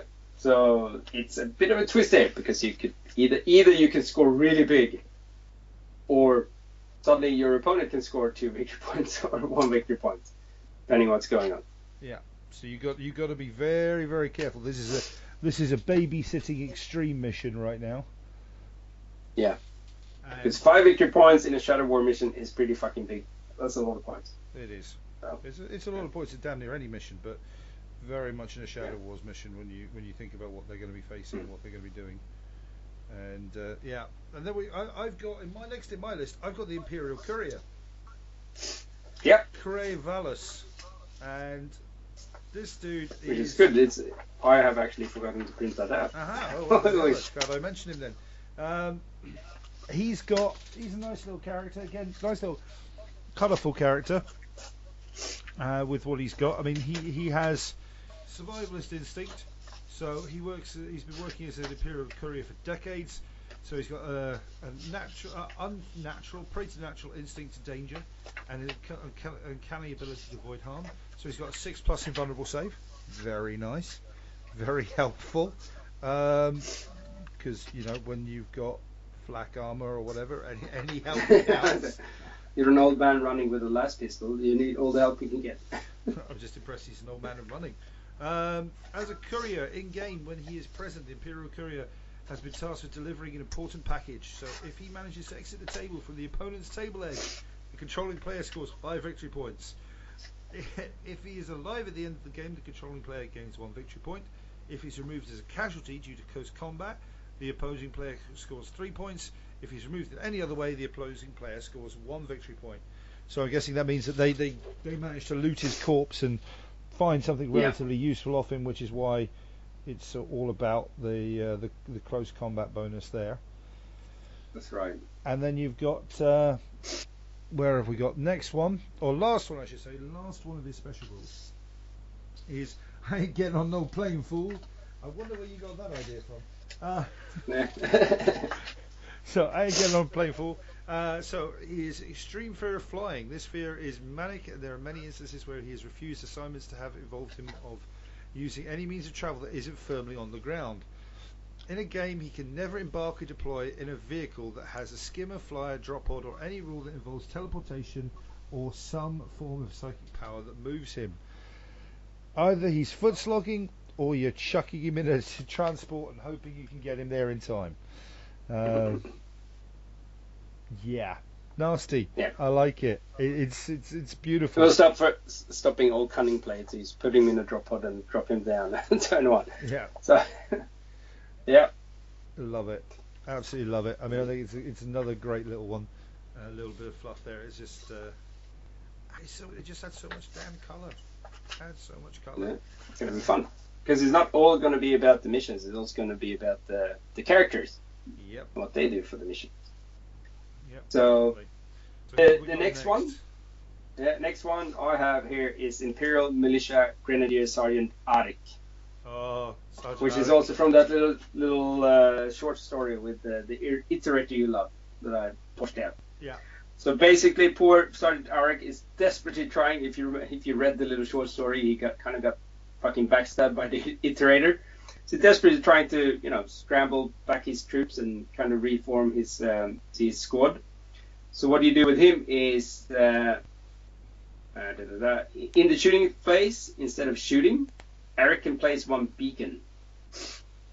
Uh, each beacon placed in the controlling place on deployment zone is worth one victory point. In No Man's Land, two victory points. In the opponent's deployment zone, three victory points.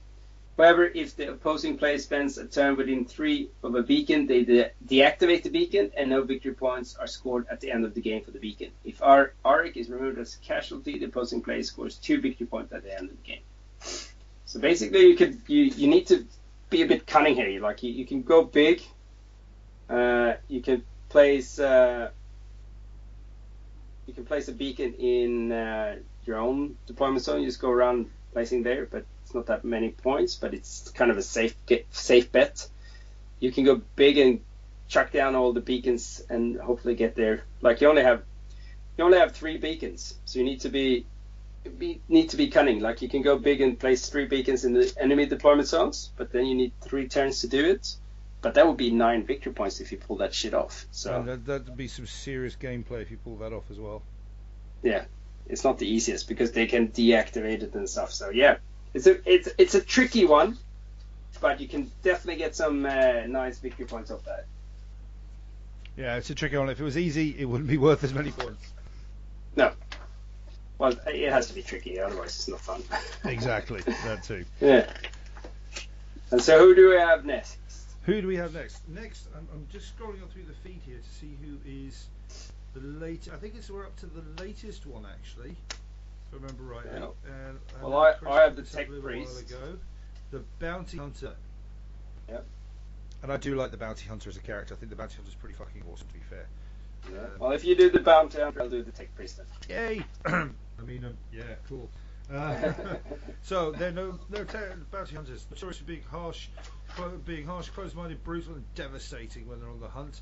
Um, and basically, what is it that they, every hunter wants? It's the thrill the chase, thrill the capture, or maybe sure to look on the face of the marker when he wakes up alone in the custody of a bounty hunter on his way to the Guilders to collect the bounty.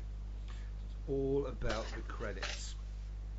So the bounty Yeah. hunter leader, known as Stormcaller, uh, is known as Stormcaller for his ability to hide in the ash storms. Uh, was born in the pit of Lincoln Majoris. Uh, learned to use weapon, uh, use a weapon and fight over what little food there was. Uh, from the pit in the early age, in his early age, he grew up to be a tough, cold-blooded killer. He's seen it all. He's fought for it all. He'd fight you for that last chicken nugget and a happy meal with a spork and win. Is how yeah. nails this guy is. And he's one of the uh, one of the tougher uh, actual stat lines of this one as well. Not that it's a major major thing, but it's just interesting to look at it. Uh, I love the fact he's got the hot shot scatter gun. That's all, the bounty hunter hot shot gun. That's awesome. Yeah. Uh, he's got a fair range of uh, different rules: quick draw, independent character, bounty hunter, scout, night vision, preferred enemy, infantry, and precision shot. Uh, his bolter is uh, strength 4, AP 2, assault 2. Uh, his shotgun has got different range profiles depending on how you're shooting it. Uh, Yep. Especially as he's got like uh, I love the different shots. So you've got like a standard strength uh, strength three, more like a scatter shot, uh, blast. That's an assault one. You've got a 24, in, more like a not a dumb dumb round, but a solid shot. So strength four, AP six, assault one, and then you've got the sort of dragon's breath explosive round, I guess, which is strength five, AP five, and that's assault one and gets hot. Um, yeah. He's known for his quick draws and, and he's an expert gunslinger. Um, so during his the shooting phase, he's able to fire two of his weapons, so bolter and shotgun. Very cool. Um, yeah. Or bolter and bolt pistol. You never know. works. Either one works. Although there's something about just dual wielding bolter shotgun as a mortal that just makes me think, yeah, Yeah. badass. Um, and currently he's uh, chasing a bounty on the Dalton brothers for an unknown benefactor. Uh, and when a game where Stormcallers are present, the opposing player gets to use the Dalton brothers. During the game, if the Dalton brothers are removed as casualties due to Stormcaller shooting, the controlling player is awarded three victory points. If the Dalton brothers are removed as casualties due to close combat by the Stormcaller, they are awarded five victory points. If the Stormcaller survives the battle, the controlling victory player is awarded one victory point. Badass. Yep. This is this is this is your badass ba- bounty hunter extraordinaire. This guy is pretty freaking awesome. Uh, so yeah, Freddie, uh, I love this guy. I, I love what you what you come up with this one. Seeing seeing a bounty hunter run around in a war zone, bloody good idea. Well, you need. There's always bounties, bounties to be had, mate. That is very true, mate. That is very, very Yeah. true. So I think it'd be kind of interesting if you've got their information there, is to go on and talk about the Dalton brothers because they're, Yeah, they're right. mentioned as being very integral to this gentleman. Exactly. So uh, if you're running the bounty hunter, your opponent's going to get the Dalton brothers. The Dalton brothers is basically an independent character, which is it's, it's kind of special. It's an independent character unit of two models, but basically there are only two models for show because they only always will count as just a single model. It's just that they're the brothers, and they're like that. Their two is represented by the, a single profile. They have two wounds. Da da da da. Simple but they're brothers. And the special rule for the Dalton brothers is they're sneaky fighters, uh, which means that first of all they have a six plus invulnerable saves because they they they know how to get out of trouble. There's no no no deal about get it. into it, get Uh, out of it as well. yeah. And they're uh, have precision strike, so opposite to the bounty hunter who has a precision shot. These guys they're they're quick with a knife in the back if they get a chance. And also they're lawbreakers, which means that uh, if uh, Stormcaller is removed as a casualty due to a shooting attack by the Dalton brothers, controlling prey is awarded three victory points. If Stormcaller is removed as a casualty due to a close combat attack by the Dalton brothers, they get five victory points. But the difference here between the bounty hunter and the Dalton brothers is that if Dalton brothers survives the battle, controlling player is awarded two victory points, not just one. So, Ooh. so if you have the Dalton brothers, you kind of want to run around with them and make sure that they stay alive and out of harm's way. But if you can get a sneaky fucking gang up attack with some Marines or Astartes against the bounty hunter and get the last knife with the Dalton brothers in the back of the bounty hunter, then that's definitely fucking high score for you. Get in there and gank the motherfucker. Yeah. show show his ribs some sunshine and uh, Yeah, so you, you can run and hide and, and bang that you're going to get one victory points better than the bounty hunter player, or you can go for big and try and fucking stab him in the face. go big or go home. I think is the right phrase. Yeah, fuck yeah. That's what it's, Alright. that's what it's all about. Uh, and that brings us to the last one of the characters here that has been released so far. There's uh, two more in in the in the making that will appear on the homepage sometime during this week. But we'll do these two, like the, the last one, which is uh, Legion Cybernetic Tech Priest Oscillariors. And basically, he is your stock standard Tech Priest.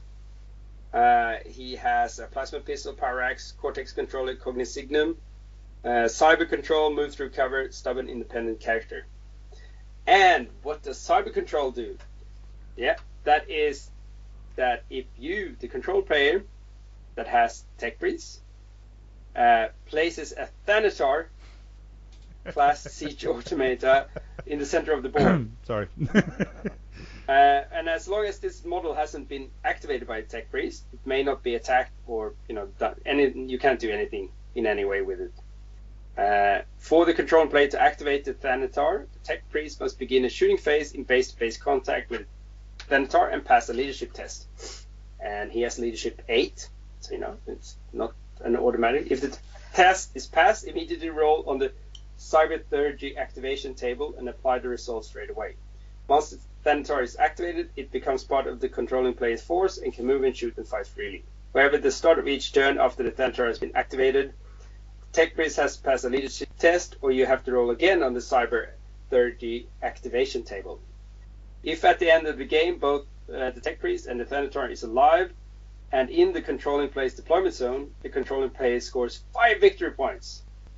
If Tech Priest is alive, the control player if only the Tech Priest is alive, the control player scores two victory points. Uh, if both the ten- Thanatar and the Tech Priest is removed as a casualty, the opponent scores five victory points. If only the Tech Priest is removed, the opponent scores three victory points. So there's a lot of points walking around. But the funny part is, so once the Tech Priest or Osiris has activated the Thanatar, you roll dice. On 1 to 3, it's signal corruption. The Thanatar may only fire snapshots and fight with a weapon skill of 1 in assault for the remainder of the game. Oh. If this roll, re- result has already happened, uh, treat this as a roll of 5, 4 5 instead. 4 5 Here's is your bonus Thanatar. He just happens to be, you know, um, shitty. crap. Yeah. Yeah. Yeah. Uh, cor- corrosive paradox. The machine spirit is 2 damage, and the Thanatar suffers D3 wounds with no saves of any kind. And uh, the good old 6, uh, Malefica. So obviously, the machine spirit of the Thanatar rebels, and the model gains spiteful self awareness. The Thanatar will now, from now on, move towards and shoot at the closest unit each turn, and then assault the same unit if able to. Both sides may now target the Thanatar if they desire. So basically, it just goes rogue, like uh, one one of those bad killing, cyber theory. killing things with you being the first, you know, the tech priest being the first thing because he's next to him. Exactly. Stupid man, you try to turn me on, wallop. Oh shit. Yeah. Okay. yeah, and so those are the characters here so far. We have Baron, Baron Leto. Guess where I took that name from? Uh, no and we also have Tank Commander Ivanovo Lynx and his uh, tank crew, which is going to be another special character with stuff. Uh, all I can hint on is like the Baron Baron Leto will have his uh, personal honor guard, and it's about es- escorting him somewhere. And the tank crew is all about getting them to said tank and activate said tank, and then suddenly run around and shoot big guns. Ooh, So that, yeah, that gives you a little sneak peek of what's what's more to come in the character series. Somebody tells me you're a fan of Kelly's Heroes and stuff. Yeah, fuck you. classic, you know, classic stuff. Absolutely classic. That's why we love it. that is very much why we love it. So there is the Varangian Heresy event, Lincoln event char- character series. Good lord, there's a whole lot of Yeah. stuff to say there. That's the missions. Exactly. That is the breakdown of the characters. Is well, how how the day? It's three games. Three games. Three games, about two and a half hours each. Yep. Rough guess. Two and a Rough half guess. hours each, and it's going to be an absolute blast. Yeah, it's going to be crazy. We're going to have, just like last year, heaps of laughing and no and screaming and stuff going on. Left, and that'll just be center. Freddy and his dice. Yeah, that's just me. And then there will be other people there. no, no, it's going to be awesome. Like if if if the last like last Scandals or any of the last events I've been to is anything to go by, this is just going to be everyone's going to have a ball. Oh, gonna be baller. It's going to be fucking amazeballs, mate. It's going to be so much fun. Yeah, it's going to be amazing. And yeah, and stay tuned for us uh, doing our Lincoln wrap up. Oh yes. Well, pro- probably next episode then, I guess. I get well. I get- At this rate, it'll be the. It'll be our next full episode. There is, I think, I'm going to try my best to get this, and potentially, no promises, but potentially get the um, uh, the MK quiz out as well as I have that recorded, recovered from the uh, scrap code infection. So I'm hoping I can get that done as well. So Yeah. we should have a nice bundle of stuff to go out to our listeners very, very soon. So now, is there anything else we really want to touch on as far as Lincoln is concerned? No, I think we've covered Lincoln as much as we can cover. I think Until we start talking about covered post-battle whip- covered it in whipped cream and gave it a bloody good evening. Um, Yep. So I think it's fair to say that one's done and done and put to bed. Yep. So unless there's anything else from you, my friend, I think we're going to just take a break and head on out to our wrap up after, and we're going to put a tune in between here and there.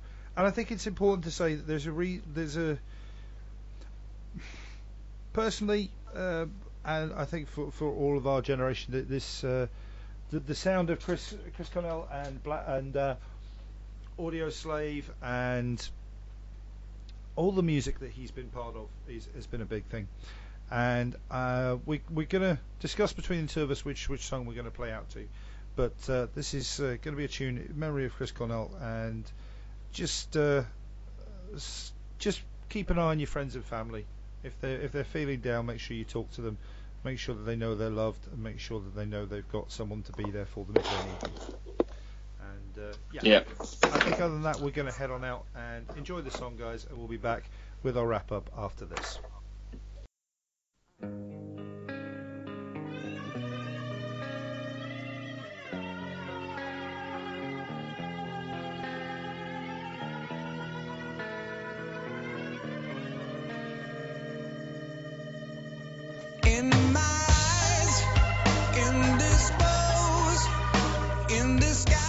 No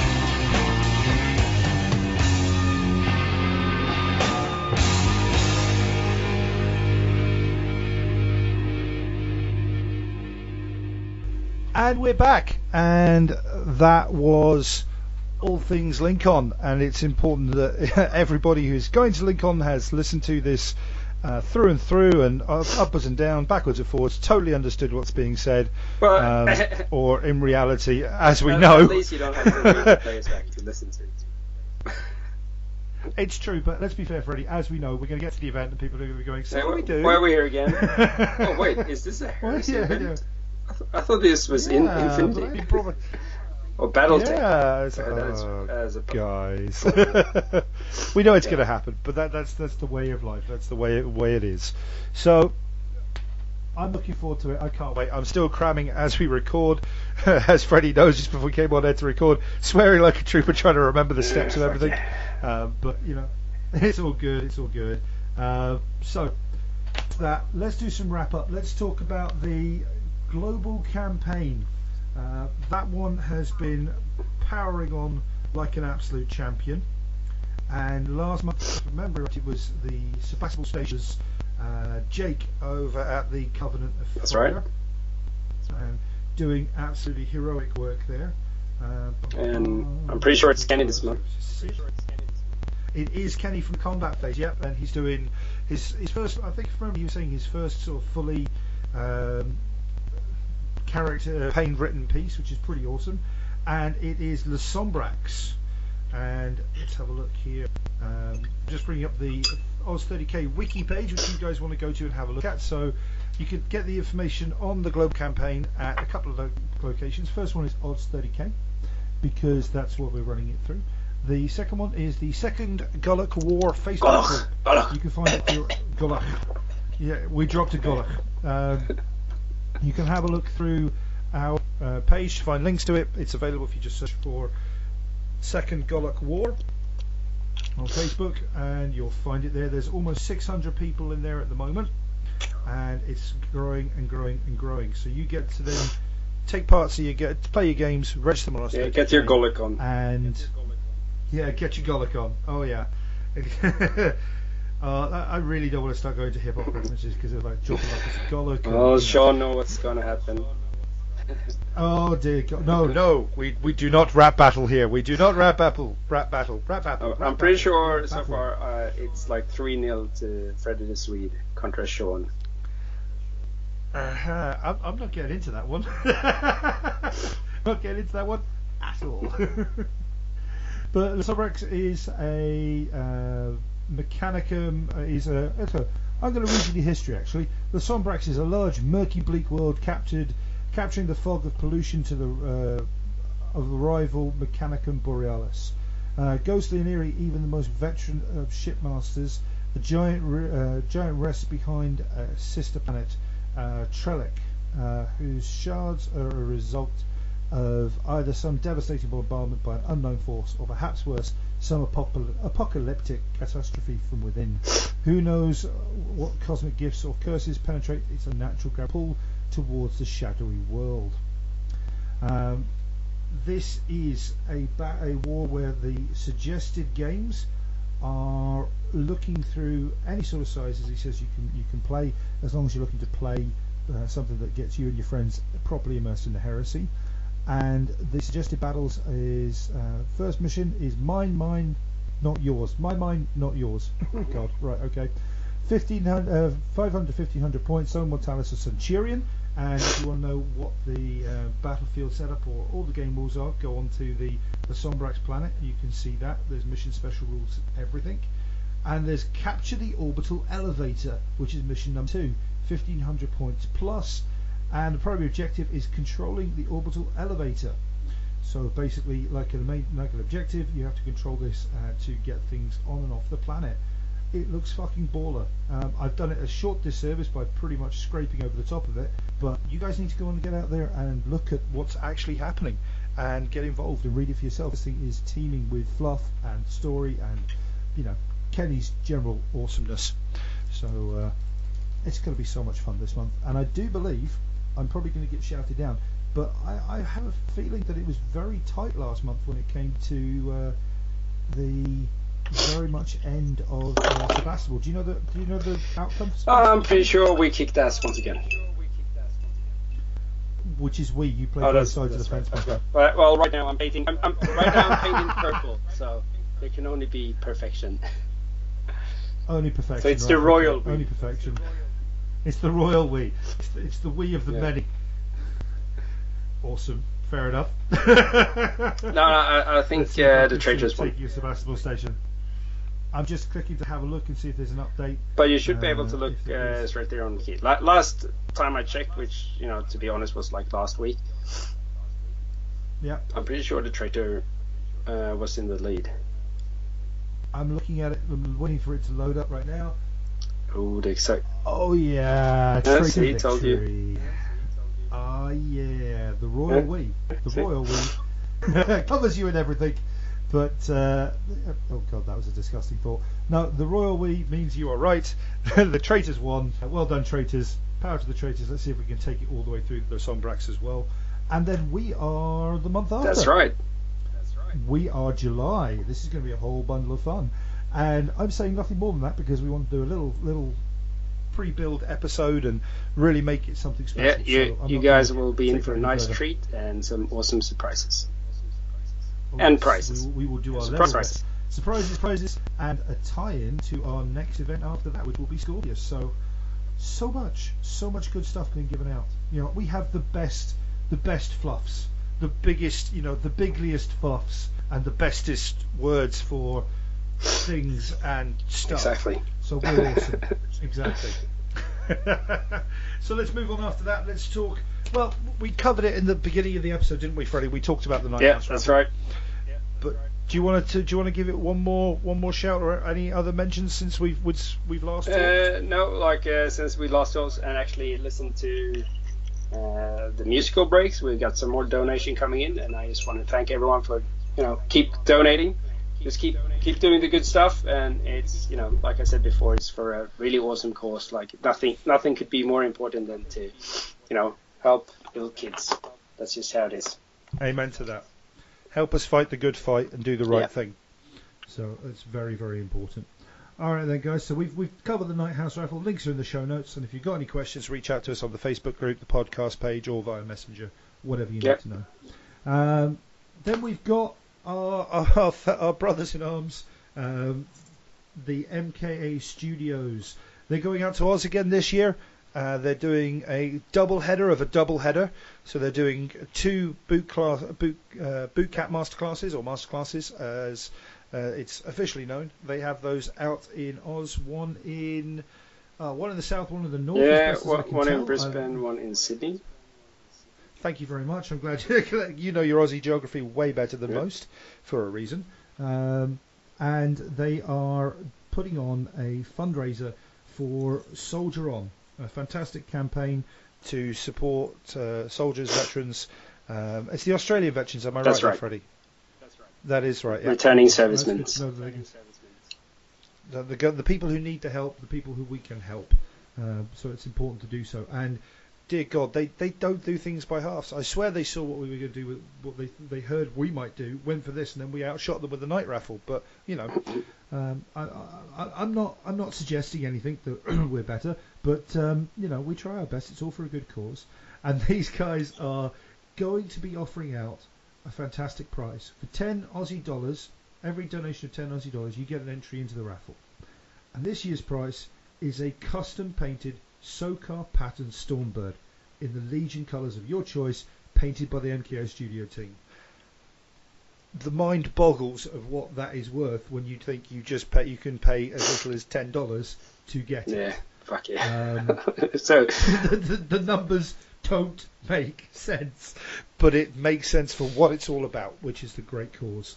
Um, and just one very quick, I mean, we've got notes in the show notes for you to look at, but one quick thing with this is when you put your donation through, you need to make sure you name and contact details on this so they can get in touch with you when you win, because part of this is going to be, it's not going to be painted ahead of time, it's going to be painted after their courses are done, so as soon as they've got yeah, they, they, it's not like uh, Matt can predict what Legion is going to be the one that wins.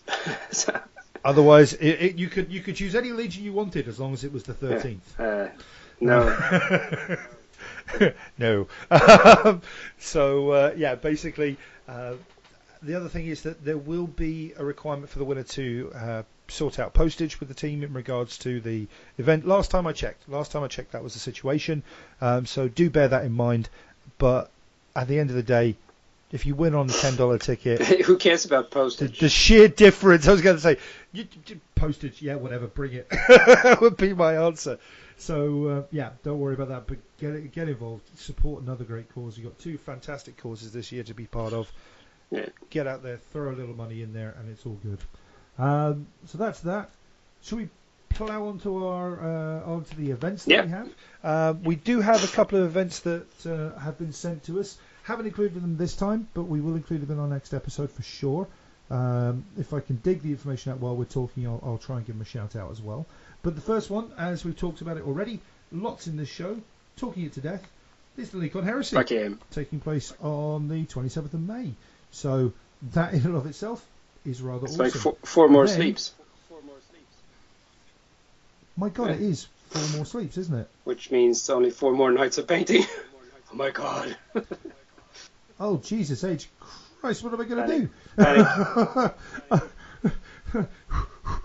Hyperventilating, looking at painting table. Ah, fuck it, I'll get it done. Um, okay, then we have uh, the Hagvarian Betrayal. And Freddie, you want to give us a Oh, rundown I on that mean one? the backseat uh, tournament. well, no, yeah, A drunk Freddy made up. to, chosen, to, devised by the ba- shadow of the backseat light. yeah, Yeah. Uh, the Hagvarian Betrayal. It's uh, one another a new event in the Varangian Heresy event series. So basically, it's a team event where uh, players bring uh, 2,500 points each. Uh, so well, players, but there are two players. So 5,000 points aside. Uh, each player gets 2,500 points out of this that. that. It's going to be um, the, we're limited to uh, basically 30 attendees. And so so far, I think we're up to 20 which is good. Yeah, so, so. yeah, Last check which is good. 20. It's an even even nice number. It is. Easy to run. And and uh, basically it's a two-day event, run in Stockholm at the same place as Scandis, and uh, there are going to be two two battles on uh, the Saturday and followed by two on the on the Sunday, and there will be a nice uh, e- evening soiree. with some light beverages and uh, heaps of heresy talk and banter and shit. So, and uh, hopefully, at least I'm going to do some live recording and stuff from there. Uh, I'll try to interview people and see what's going on, unless I get too drunk. Then you'll have to wait for the post Hagwarian episode. That's always good. It's always good. It's going to be good no matter what Yeah. it is. That's going to be awesome. People are super psyched. It's to be cool. Yes, they are. I'm, I'm very much looking forward to uh, to seeing it. Unfortunately, I won't be there And, myself. and, and crying because But, you missed hey, it. Exactly, crying like a well, yeah, crying. Just just being manly and crying about it. You know, one one solemn tear rolling down my cheek um, as as I paint furiously on something else, getting it ready for whatever the next event is. Um, actually, the next event, as as I segue in there kind of nicely, is uh, one that we've been sent, and I'm giving a shout out to Lucas Lyon or Leon. Um, and Lucas has sent in an event, and he's from the Lone Star Legion, and they have a heresy event coming up in July, the 7th to the 9th, and it's going to be held at the Hurst Conference Center in Hurst, Texas, which is about 20 miles east of Dallas. The conference center is located only 15 minutes from uh, DFW Airport, and there's lodging available close by. Uh, so if you're local, um, hop on a plane. If you're not, lo- or, or yeah, local. I guess that's like two or three states either side. I don't know what local is in a country so big, but you know, hop on a plane. You can fly in 15 minutes away. Not bad at all. Uh, the event will run Friday evening, all day Saturday, and Sunday morning and afternoon. Friday will be small tactical strike style games of 300 points with one HQ and one squad. Ooh. Cool. And they're going to be G- GMing the adventure where your opponent may not be the only danger. Bum, bum, Um, bum. Well, We need like a soundboard for Yeah. this stuff. Really well, do. let's uh, I don't know. I need to Get a work get a on that. Patreon going just so we can have like weird sounds going on, Yeah, we'll get a Patreon and go for soundboards and you know random stuff. stuff. Yeah. yeah, random Well, I hope, stuff. I hope to see Uh, some T- Sat- TFL representation of this. I would expect some TFL representation. I'd be disappointed if there wasn't. I mean, you know, same state and Yeah. everything. Uh, It's not like Saturday is going to be tw- like shit. Nah, not at all. You could walk across it in like you know, four weeks or something. I don't know. Uh, Saturday will be a two and a half thousand point Age of Darkness battles and a fairly standard format. And Sunday will be three thousand point mega battles alongside even more 300 point GM events that will have effects on each other's games. Ooh. Awesome. Just the way- just the way I like it. Awesome. And you know what? Uh, th- this I have to talk about. It's, it's just included a really little, small, like very small sentence or two about the fluff, but it's just got me itching to know more. And the narrative of the event is based around uh, the one of the Furious Abyss is sister ships. The loyalists will attempt to discover what they can what they can about the construction, and the traitors will be fighting to oppose them. So that sounds pretty fucking awesome. Yeah, fucking. Uh, the event is going to be uh, great for veterans of the heresy as well as beginners. The three days will uh, be a la carte, so you can pick and choose what days you participate in. Uh, players who haven't been able to get a full heresy armor painted will be able to participate in the GM games and influence the larger narrative as well, while players with large vehicles and super heavy collections can participate in the mega battle. I like this format. I like this format Yeah, a lot. I This love is it. rather awesome. Uh, event registration will be forty dollars, and there's entry into the con. Uh, cool, so it's going to be part of a con as well. Uh, the event will be for all three days. There will be a cap of thirty players. So, fingers out of rear ends. Go over there, hook yourselves up, book your tickets, get involved. This sounds like a fucking awesome event straight off. Lucas, I salute you and the uh, and the rest of the team there at the Lone Star Legion. Uh, well done. We are giving it a shout out, and we will shout it out as often as we can up until the ep- the uh, event itself runs. So keep that heresy hard, brother. We're loving Yeah, it. Nicely Definitely send us more information like how it went and what was going on. Some Oh, some of the pictures. narrative stories and missions and battles. Fuck yeah, I love that shit. I read that all night.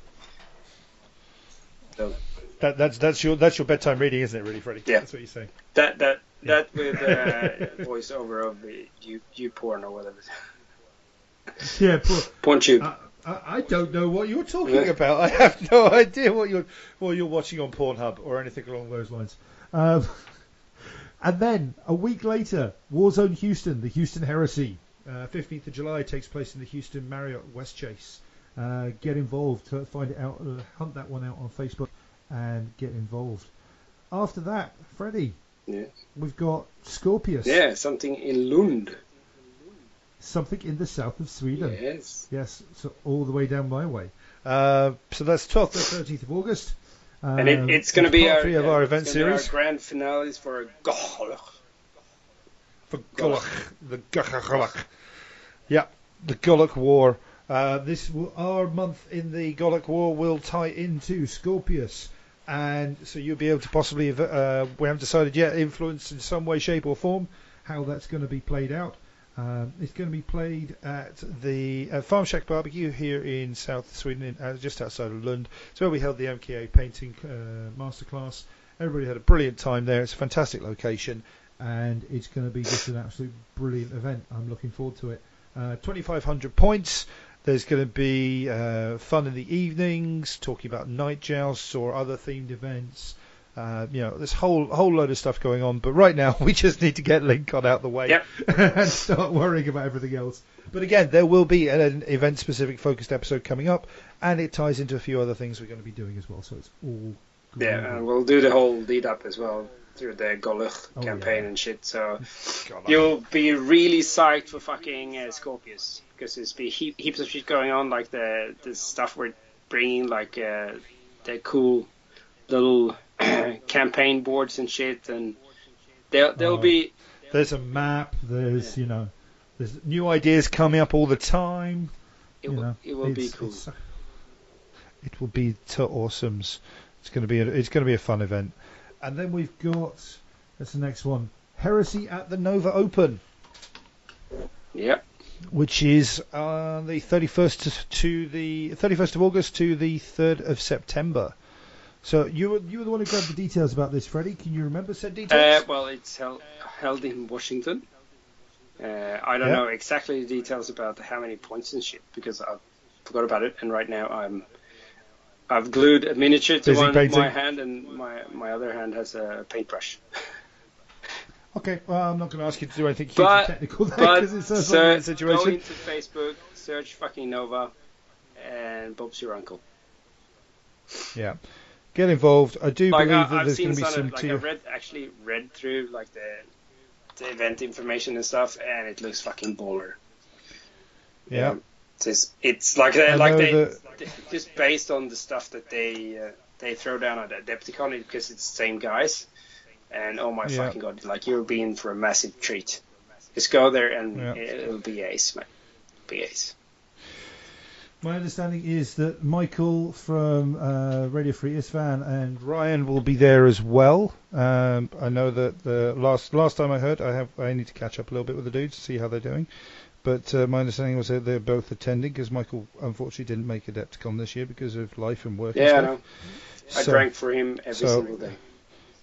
You drank for him. You drank his quota of alcohol just to make sure he was there in spirits. Exactly. In spirits, yeah, that's right. See what I Yeah, did I saw there? what you did. See what I did Oh, there? Yeah, I'm so classy, me. Such a class. Um, so yeah, Mi- Michael and Michael and Ryan will be there. There'll be other dudes from the heresy community. Get involved, go along. It's going to be an absolutely fantastic event. Um, Tra- uh, Trassus or Tarsus Four, uh, the taking of Nev- uh, Nervia Glavencium. Jesus Christ, boys! Dyslectic or some shit. I'm I'm I'm special. That's definitely for sure. Yeah. Um, that's on the 23rd to 24th of September. Last time I checked, it sold out within like six hours of being released, which was a few months ago. Um, so it's uh, it's an event that's already sold out. However, do go along to the Geno 52 because it's their event. Have a look at their uh, their Facebook group. Give them some love. Say hi from us.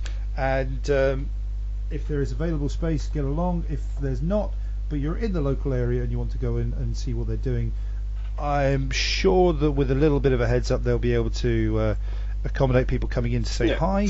But I, I'm pretty sure there's a reserve list, so you know, I wouldn't be surprised if there was. there's always drop last minute dropouts. That's just a, a common thing in, in events organizing. So if Beauty school dropouts Yeah. always happen. so, like if you go on a reserve list, you're pretty much sure you'll get the event anyway. Yeah, that is very true. So get on there and have a look. Now, there is one thing that I've forgotten to shout out. I have promised that I would. I'm just trying to drag up the details right now. And that is the MKA Sal Hobby Camp.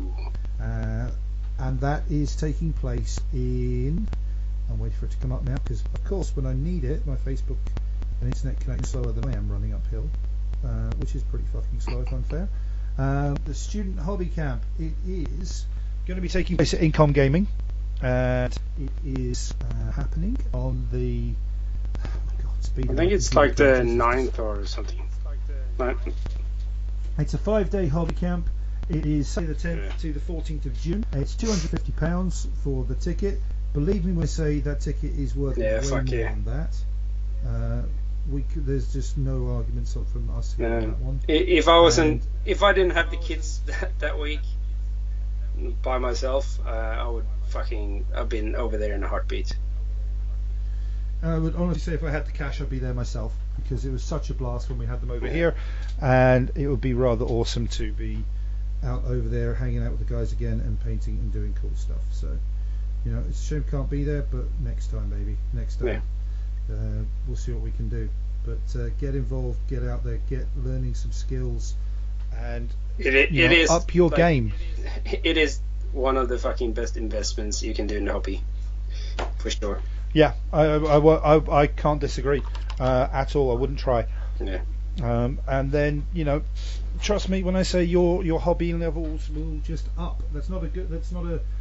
That is a good thing. Simple as that. your hobbying will get better, and it will be awesome. Um, so they're just to give you guys an idea what they're doing. The course is a two-day introduction to tanks, which is the 10th and 11th. Uh, there's a day of gaming, Incom gaming, which will be all day in a pub with a beer garden.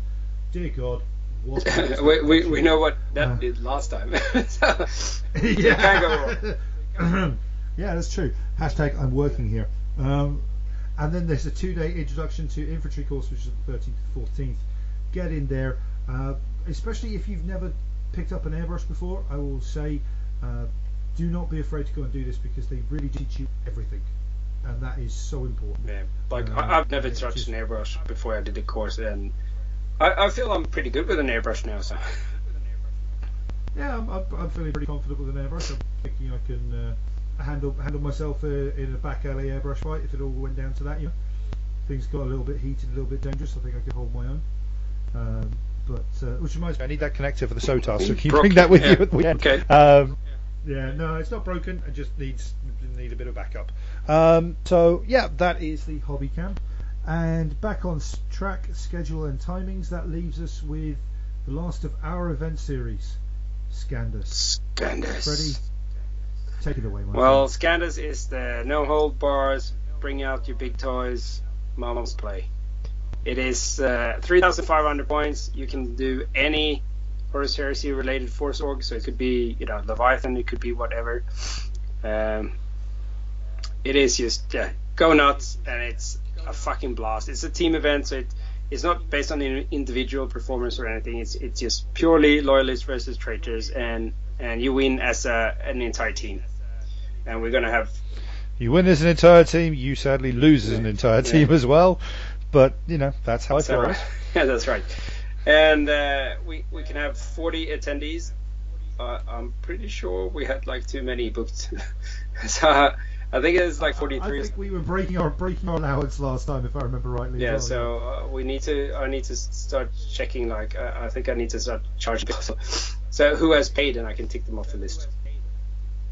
Because yeah, Jesus Christ, basically, bitch, give me. I, I can't physically fit fit in more than uh, than uh, 20 tables.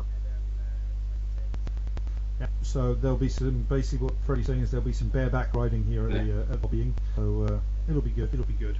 Um, so yeah, Scandus is the big finale for our. And it will also series. it will also have the knight joust like we did last time. It was so fucking popular. the night raffle will yeah, be going the off. raffle will be drawn. There'll be a shit ton of live streaming being done. There'll be some two-on-one fights again. Yeah, I'm and heaps of sure, prizes, random draws, and shit. yeah. All kinds of stuff going on. all shades of all shades. Fifty Shades of Purple. Yeah, it's going to be great. It's going to be absolutely awesome. Um, so yeah, I can't wait. That's it's, this year is. I mean, th- those are just the events that we've listed that we've been informed of. There are loads more events out there. If you have events, please get in touch. Please let us know. Um, please keep building the hobby. Do more for the hobby. Let us know what we can do by letting us help shout out your events. And let's just keep going. Let's just keep it rolling. It's going to be an absolute blast.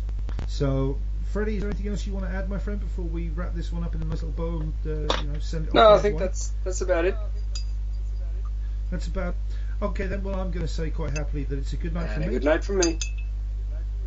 And a good night for Chris as well. But He's already yes, asleep. unfortunately. So he, he is he already is- done. he's a busy man. He's a tired boy, so he's having a rest.